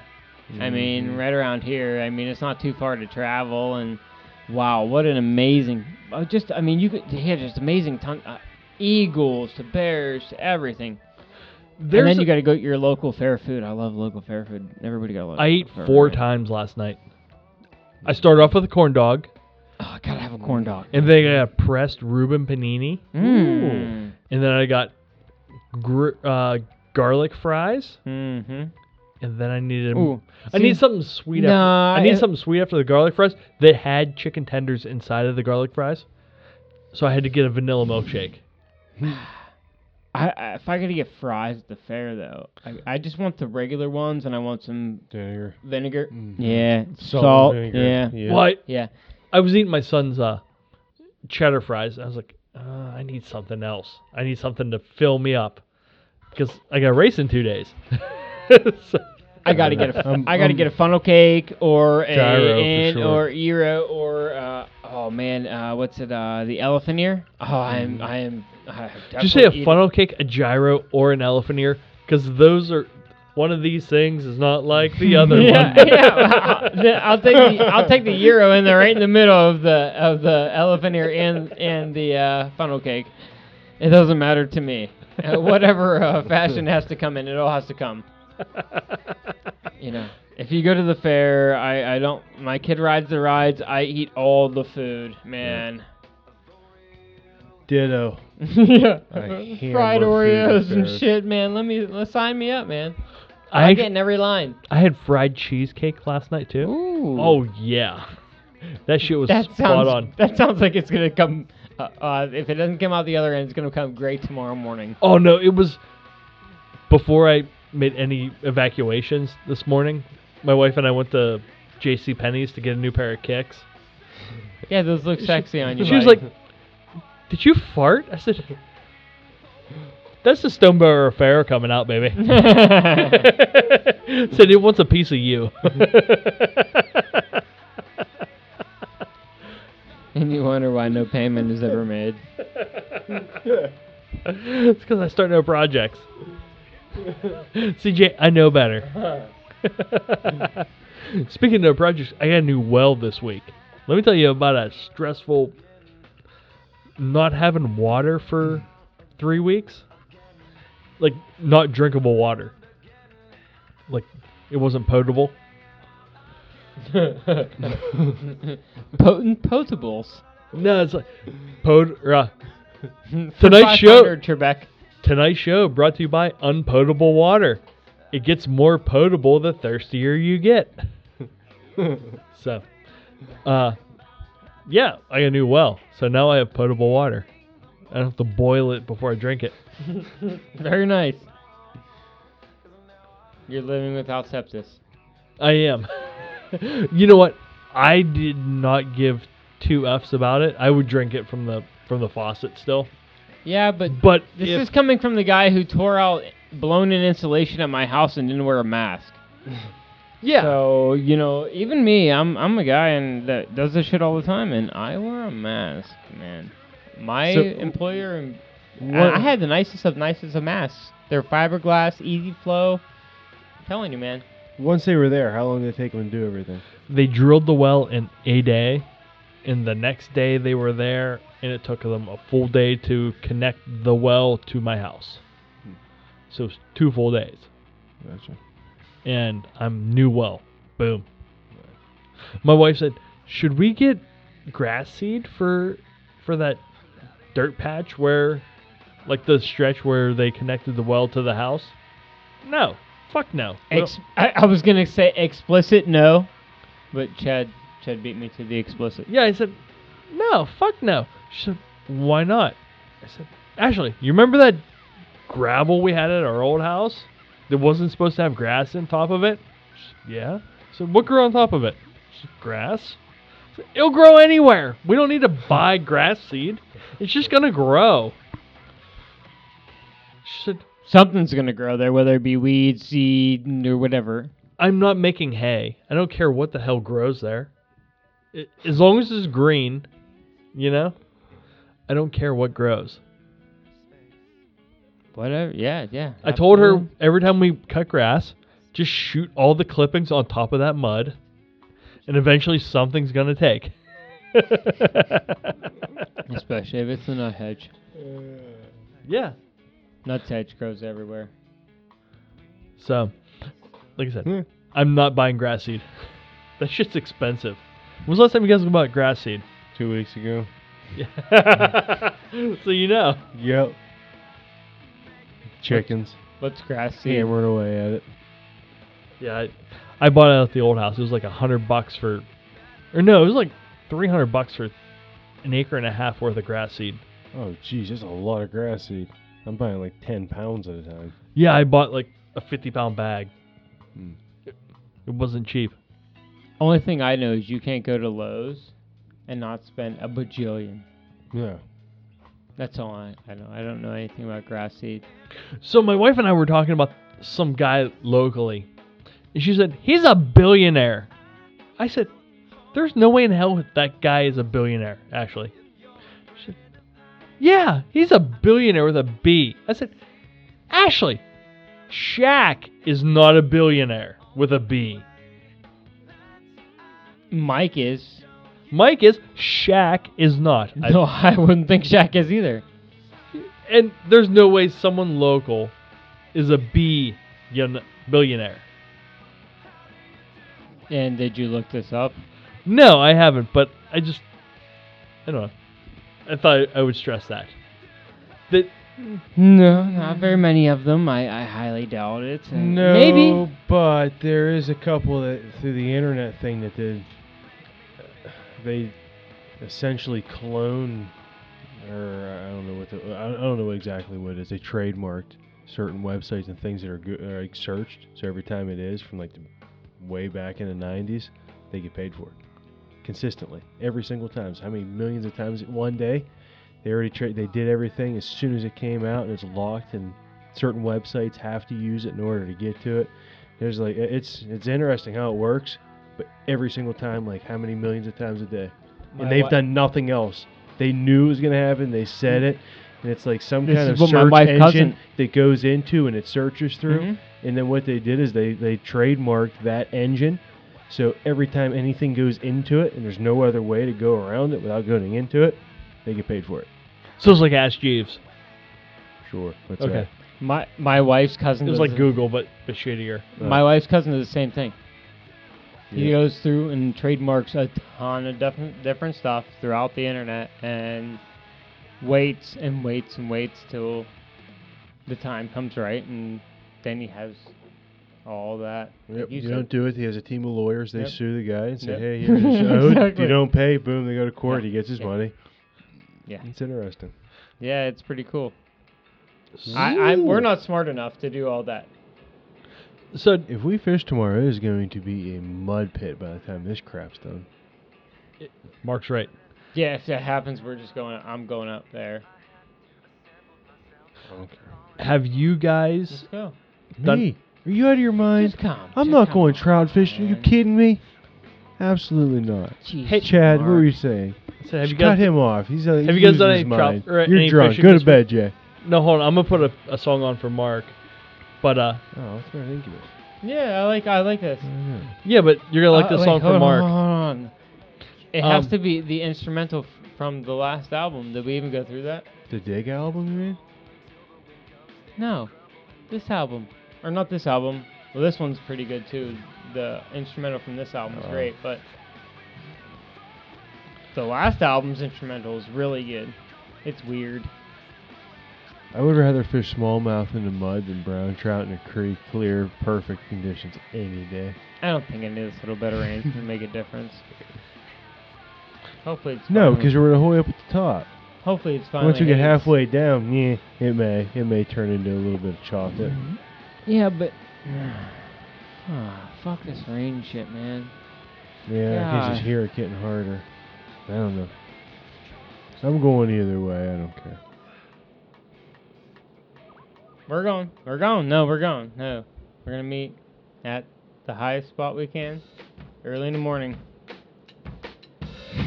Hate is gonna hate, hate, hate, hate, hate about trout fishing. So have you guys fished at all this week? I haven't, man. I know you haven't, Jay. I Mark, have a you? couple days. You done any anything? Anything worth The speaking last about? day, no. I couple uh, couple small dinks and fast water and hooked something halfway decent, but that was it. I fished below uh, in a river for uh, muskie for uh, a couple hours Wednesday night. Nothing. Hmm. I mean, at, the, at Four Gates, it was you had a nice little section of current that was had a you know, a nice eddy beside it. It was all fishable from where I was, and it, it looks like it's an area that could potentially, you know, produce a fish. But mm, got to keep at it and try it. Yeah, man. They went back for smallies, and they, they were weird. Uh, slow water, nothing, absolutely nothing. Then swung some behind me into the fast water picked up a couple small ones there. So they're they're on the quicker water. Oh, we're in a quicker water. Um, and I hooked something decent. Again, they couldn't tell what it was. The case stayed down the whole time, but that was the only fish I hooked in that slow water. Charlie Channel. It may have been, but it was moving You're slow. on 'em. I know. I've been on. It was that same fly too. It, it could have been, but it just it Charlie stayed down Channel. good. or was it Harry Hybrid? No, definitely not that. It wasn't was slow. zipping? No, it was slow and just staying deep. deep. Yeah. could have been one other one. So I told him we should uh we should if we could float tomorrow, man. Uh, could just we could do a, a little early hybrid and plus muskie toward the end float instead of going up high for smallmouth. I don't know. I'm not gonna be able to do either. So It's gonna be cool enough. It's been cool enough. it has been cool enough. And I bet the river's at fishable levels, weather wise or uh, temperature wise. Oh, that's what I mean. Yeah, absolutely. What Yeah. kind of mud this is going to produce now, though? That is dumping out there. Yes, it is. I, I don't know if anyone can hear it, but it is. It's fucking- coming through the the headset. It's I pounding. mean, I can hear Yeah, it coming in. we're getting a downpour. All right, we can go back to Incubus now. Okay. That- Come that- on, man. I love me. I love me some Taylor Swift. Come on, man. That's my girl. I like some Tay Tay too, but That's my. Is that what you for listen real. to when you're dry fly fishing for You brookies? fucking ain't Tay-Tay. right, dude. My mm. daughter loves it, and you know I'll listen. She at least she writes her own shit, and most of the stuff for everybody else. So you gotta respect a little. We already listened to this one. we, we've heard Seller. Yeah. Oh no, Yeah. not drive. Why? What the fuck's wrong with Mexico. Tri- Oh no! It was on the radio. We can't listen to this. It's okay. Mexico's even better. I'd have to say though, of all Incubus songs, it might be. I like Drive. Drive's a good song. Just because Mark doesn't like This it, we'll, one's we'll better. change it. But just because it was on the radio, we can't listen to it. Hey, Oh no. supposed to be hated on each other and talked about r- m- music while we're talking in a long time. It's because at least we've been fishing. we No have. Kinda. I, uh, I appreciate, uh, like I told you, I appreciate your time at my house, man. Seriously, though. I know. Um, I did get a little bit of work done on Cash Wycock today. I seen it. Um, yeah. Yeah, I made a, a rod locker. I put a I'm on a, a little private group, and I was like, "What would you guys do for rod storage in this boat?" And uh, there's some guy that he fishes a bunch of bass tournaments around locally, and he does really well. He's like, "I would make a rod locker." I What? And he he sent me a couple pictures of his build, and I was like, "I could do that. I can make a rod locker." So, I uh, I got an old um, shelving unit from my mom's house. So you told me though, um, on the one side of your boat, which has a dance floor in the front, Yes, uh, it's a 14 foot John boat, flat 12 foot. bottom, 12 foot, 12 foot John boat, flat bottom. flat bottom. And on the, if you're looking at the front of the boat from the back of the boat, on no, the if right you're, if side, you're sitting in the driver's seat, that's how we say. That's how we do things. If Okay. you're sitting in the driver's seat, on the right side. it would be on the left side. If you're sitting in the driver's seat, Really? I thought it was over here. it's on the left side. your other, No, you're- you're your right. other left, Jay. No, you're right. It is on the left side. Yes. I know. You You're right, built it. You're right, Chad. Which would be the port side, correct? Port? Yeah, I don't know. Because left is th- four letters and port is four letters. That's what she said. That's I don't know. That's what I heard. Is uh, port is left because left has four letters and port has four letters. The other one's starboard, and it right has five letters and it's different amount. Okay, okay, okay, okay, okay. So you're bu- building a fucking locker for your fucking fly rods. Yes. Tell me about this. So I took the uh, oh, what is it? The the old cabinet. It's a like a shelving unit, and I I cut them to length and I welded uprights onto it, and pop riveted a bunch of fucking other pieces of metal to it. So now I have a an outer frame for the the rod locker that we're gonna put a lid on, and that way we can break our rods in half and put them in the rod locker and not worry about anyone stepping on them, not worry about them tangling lines, not worrying about if we stop for gas or Me not having to tell uh, our short-legged friend to say, "Hey, don't break the rods, man. Don't break the rods, man. Don't break the ro- or, or break the rods, man." well, you see, this boat's gonna be a little bit different. This boat's gonna be a two-man boat and mainly lake focused. Yeah, I'm just, ju- but just, But- just in general, just teasing. Yes, just general teasing. PJ will not break any rods that are in the locker. Awesome. But that way, when we stop at the uh, the nudie bookstore at at Headliners on the way home from Pymatuning, Sure. no one's gonna steal our fly rods Because it'd be locked in a lock. because they're gonna say rod on top of the container. People are gonna want to steal rods at that at that joint. Shouldn't say rod. Should say dildo holder. That's gonna get people looking in that drawer a lot more than a rod holder. So, but yeah, I, I built the frame to a, a rod locker today. So you think this, uh, all this framing plus the uh, amount of wood that you want to put on top of them for your dance floors is not going to be too much for this flat bottom boat? No, it's gonna be fine. It's a nine and a half horse motor. Sure, ride a little dirty. It'll be all right. I'm gonna put a lot of flotation in it too. So What do you mean as far as flotation? spraying foam, like blown in foam. Mm-hmm. Yeah, Into the into the up front, like up in the the front five foot of the boat. It's just gonna be wide open, so might as well just blow in uh, can foam insulation into it for extra flotation. It's not gonna do anything. get the extra expandy stuff. Not for windows and doors. no. Not for windows. Did you learn that from experience? Oh yeah. Yeah, yeah, yeah, oh yeah. This shit gets all over. I have a bad experiences. you can't wash that shit off your Oh, hands. fuck no. It's on there for like months. oh yeah, bad. Bad experience. I learned. Would you like to go into some of that? No, no, no, no, no. Come on. No. No, I wear gloves now. Did it look like you got tarred and feathered? There's so much sawdust on my hands. I walk around the corner and Dean goes, What the fuck happened to you? You're not allowed using spray foam anymore. We will always use post in like you know, like regular like insulation. And so every can of uh, spray foam has gotten thrown out of our truck. This is why we can't have nice things, Jay. oh, I know. Finally, Bruce started letting me use the uh, the spray foam again. I've learned my lesson. Against your, his better judgment. yeah, yeah, but it's the window and door stuff, so it doesn't expand as much. Not the extra expandy. I can just.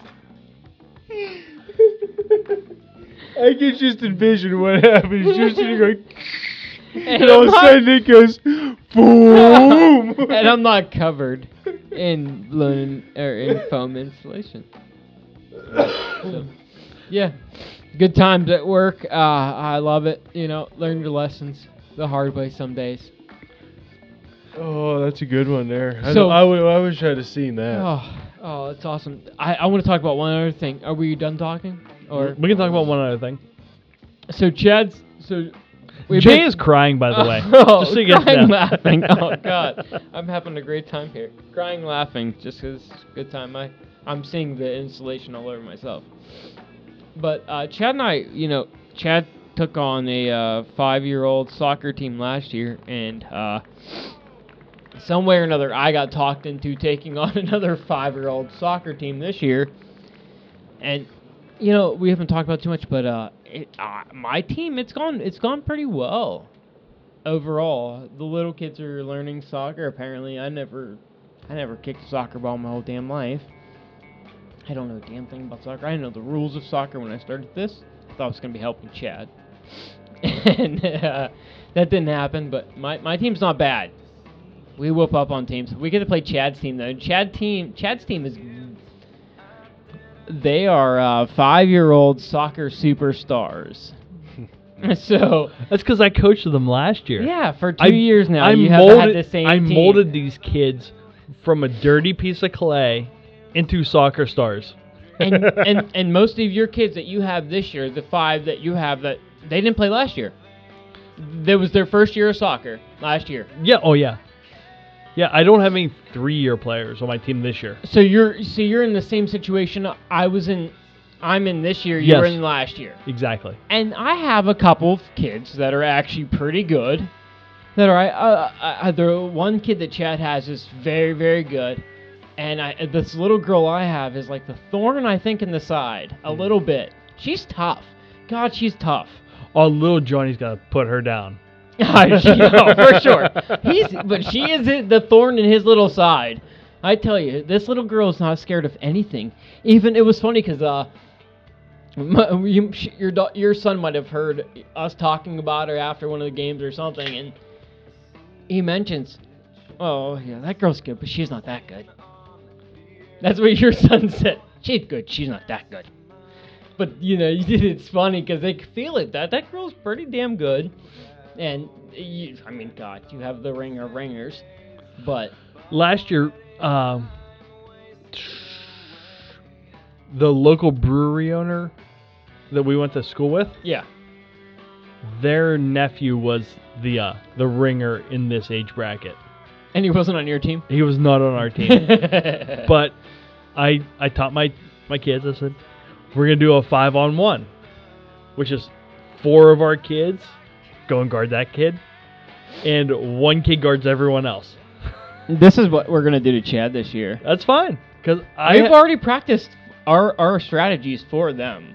because our team, the other I I have faith in the other five kids I have on the field because I've taught them everything that I've taught the ringer. They're all right. It's it's it's it's it's it, it, it shouldn't be this competitive, but the other two teams aren't competitive at all. Like I know if I'm playing one of the other, my, our team's playing one of the other two teams. Like there's only four teams, they're just getting squashed. Have you had to, to yell at the other team's kids for for trash talking yet? No, I had to yell at one other kid for tearing a ball out of one of our kids' hands and like throwing the ball at them. There's and I'm like, oh my god, dude, you have my kid would never act like that. What are you doing? There's nothing like yelling at other people's children. Saying, Stop it! We're not trash talking on the field. Especially kids you don't even know. Uh, having people watch me try to coach kids is the, one of the most stressful things I've ever done in my life. I fucking hate it. I hate it, Chad. I can't. I'm no. I'm I'm terrified. I don't know what the hell's going on anyway. So like, for and I I I'm not stupid. I I can play soccer. What? I'm not stupid. Huh? I can sit and play soccer myself. Oh, do, hmm. do you want to sit out with a soccer? I will whoop your ass at soccer, Chad. I. That's why those who can't do coach. no, I'm just saying. If you want one-on-one soccer, I'm gonna beat you. But uh, I, I can't. But teach you won't beat John. not Little John. No, not your Exactly. not your ringer. No, I'll beat you though. I mean, seriously. Remember, but like, my daughter's played now for about what five years. I think I'm pretty decent at some moves now. Dude, I'm I'm at the behind the le- uh, behind the oh behind the backs and all this type. Oh, of shit. Oh, Jay's fucking Pele. Ask I'm him. telling you, he, he watches it. He watches it while we're sitting around dicking around. Uh-huh. I got all the moves, dude. I, I wish we had had soccer. I'm glad we didn't. I have no idea what's going on. Your you your your wife better let your son play football. He- He's going to. Not until he's in fifth grade. We gotta let the. I I always think of kids' heads like a like a cement. You gotta let the cement dry a little bit before you start banging on it. You know what I mean? Yeah, sure, sure, sure, sure. You gotta let the cement dry. If there's EBL basketball before then, Put him EPL in- starts in like third grade. yeah, put him in that just so he gets like a competitive want and, and feel. Yeah. Maybe you get it with soccer too. My daughter has no competitiveness. She's in. She's doing. Uh, uh, my wife and Michael and all them. Uh, they do. Uh, what's it? Gymnastics up there. Tumbling. Dance?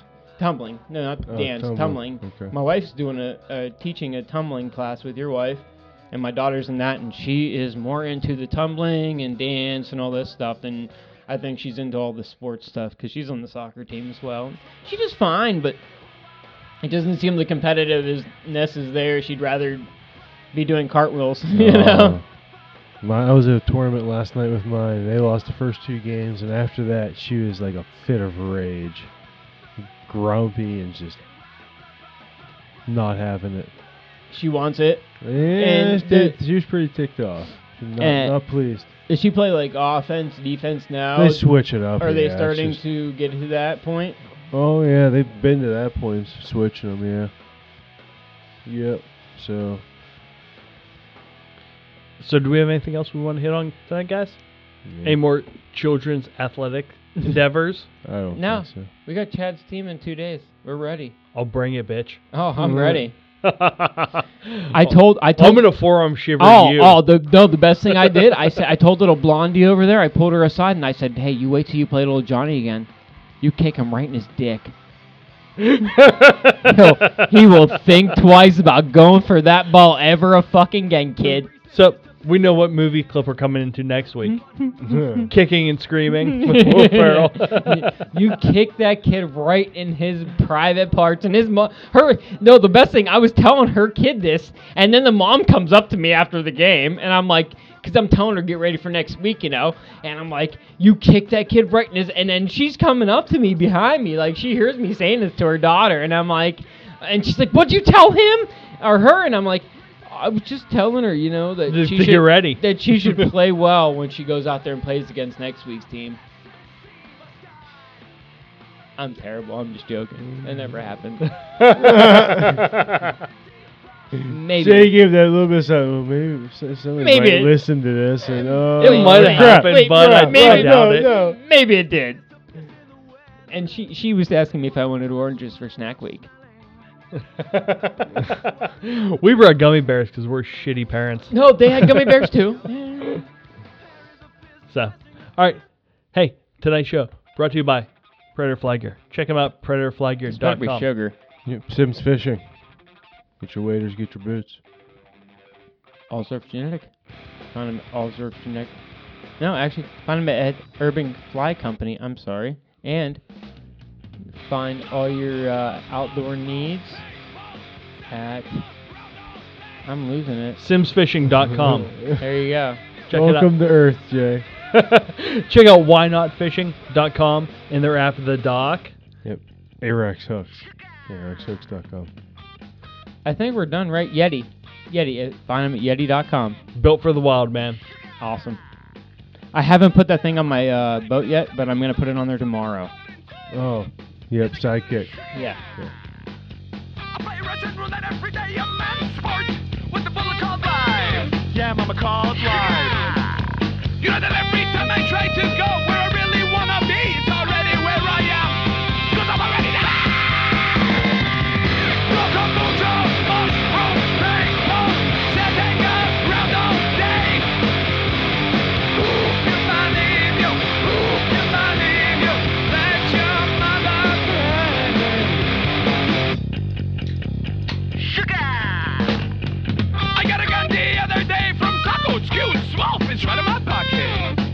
effective. My girl, you know she lashes out at me sometimes, and I just fucking kick her, and then oh baby, she's okay. People always chasing me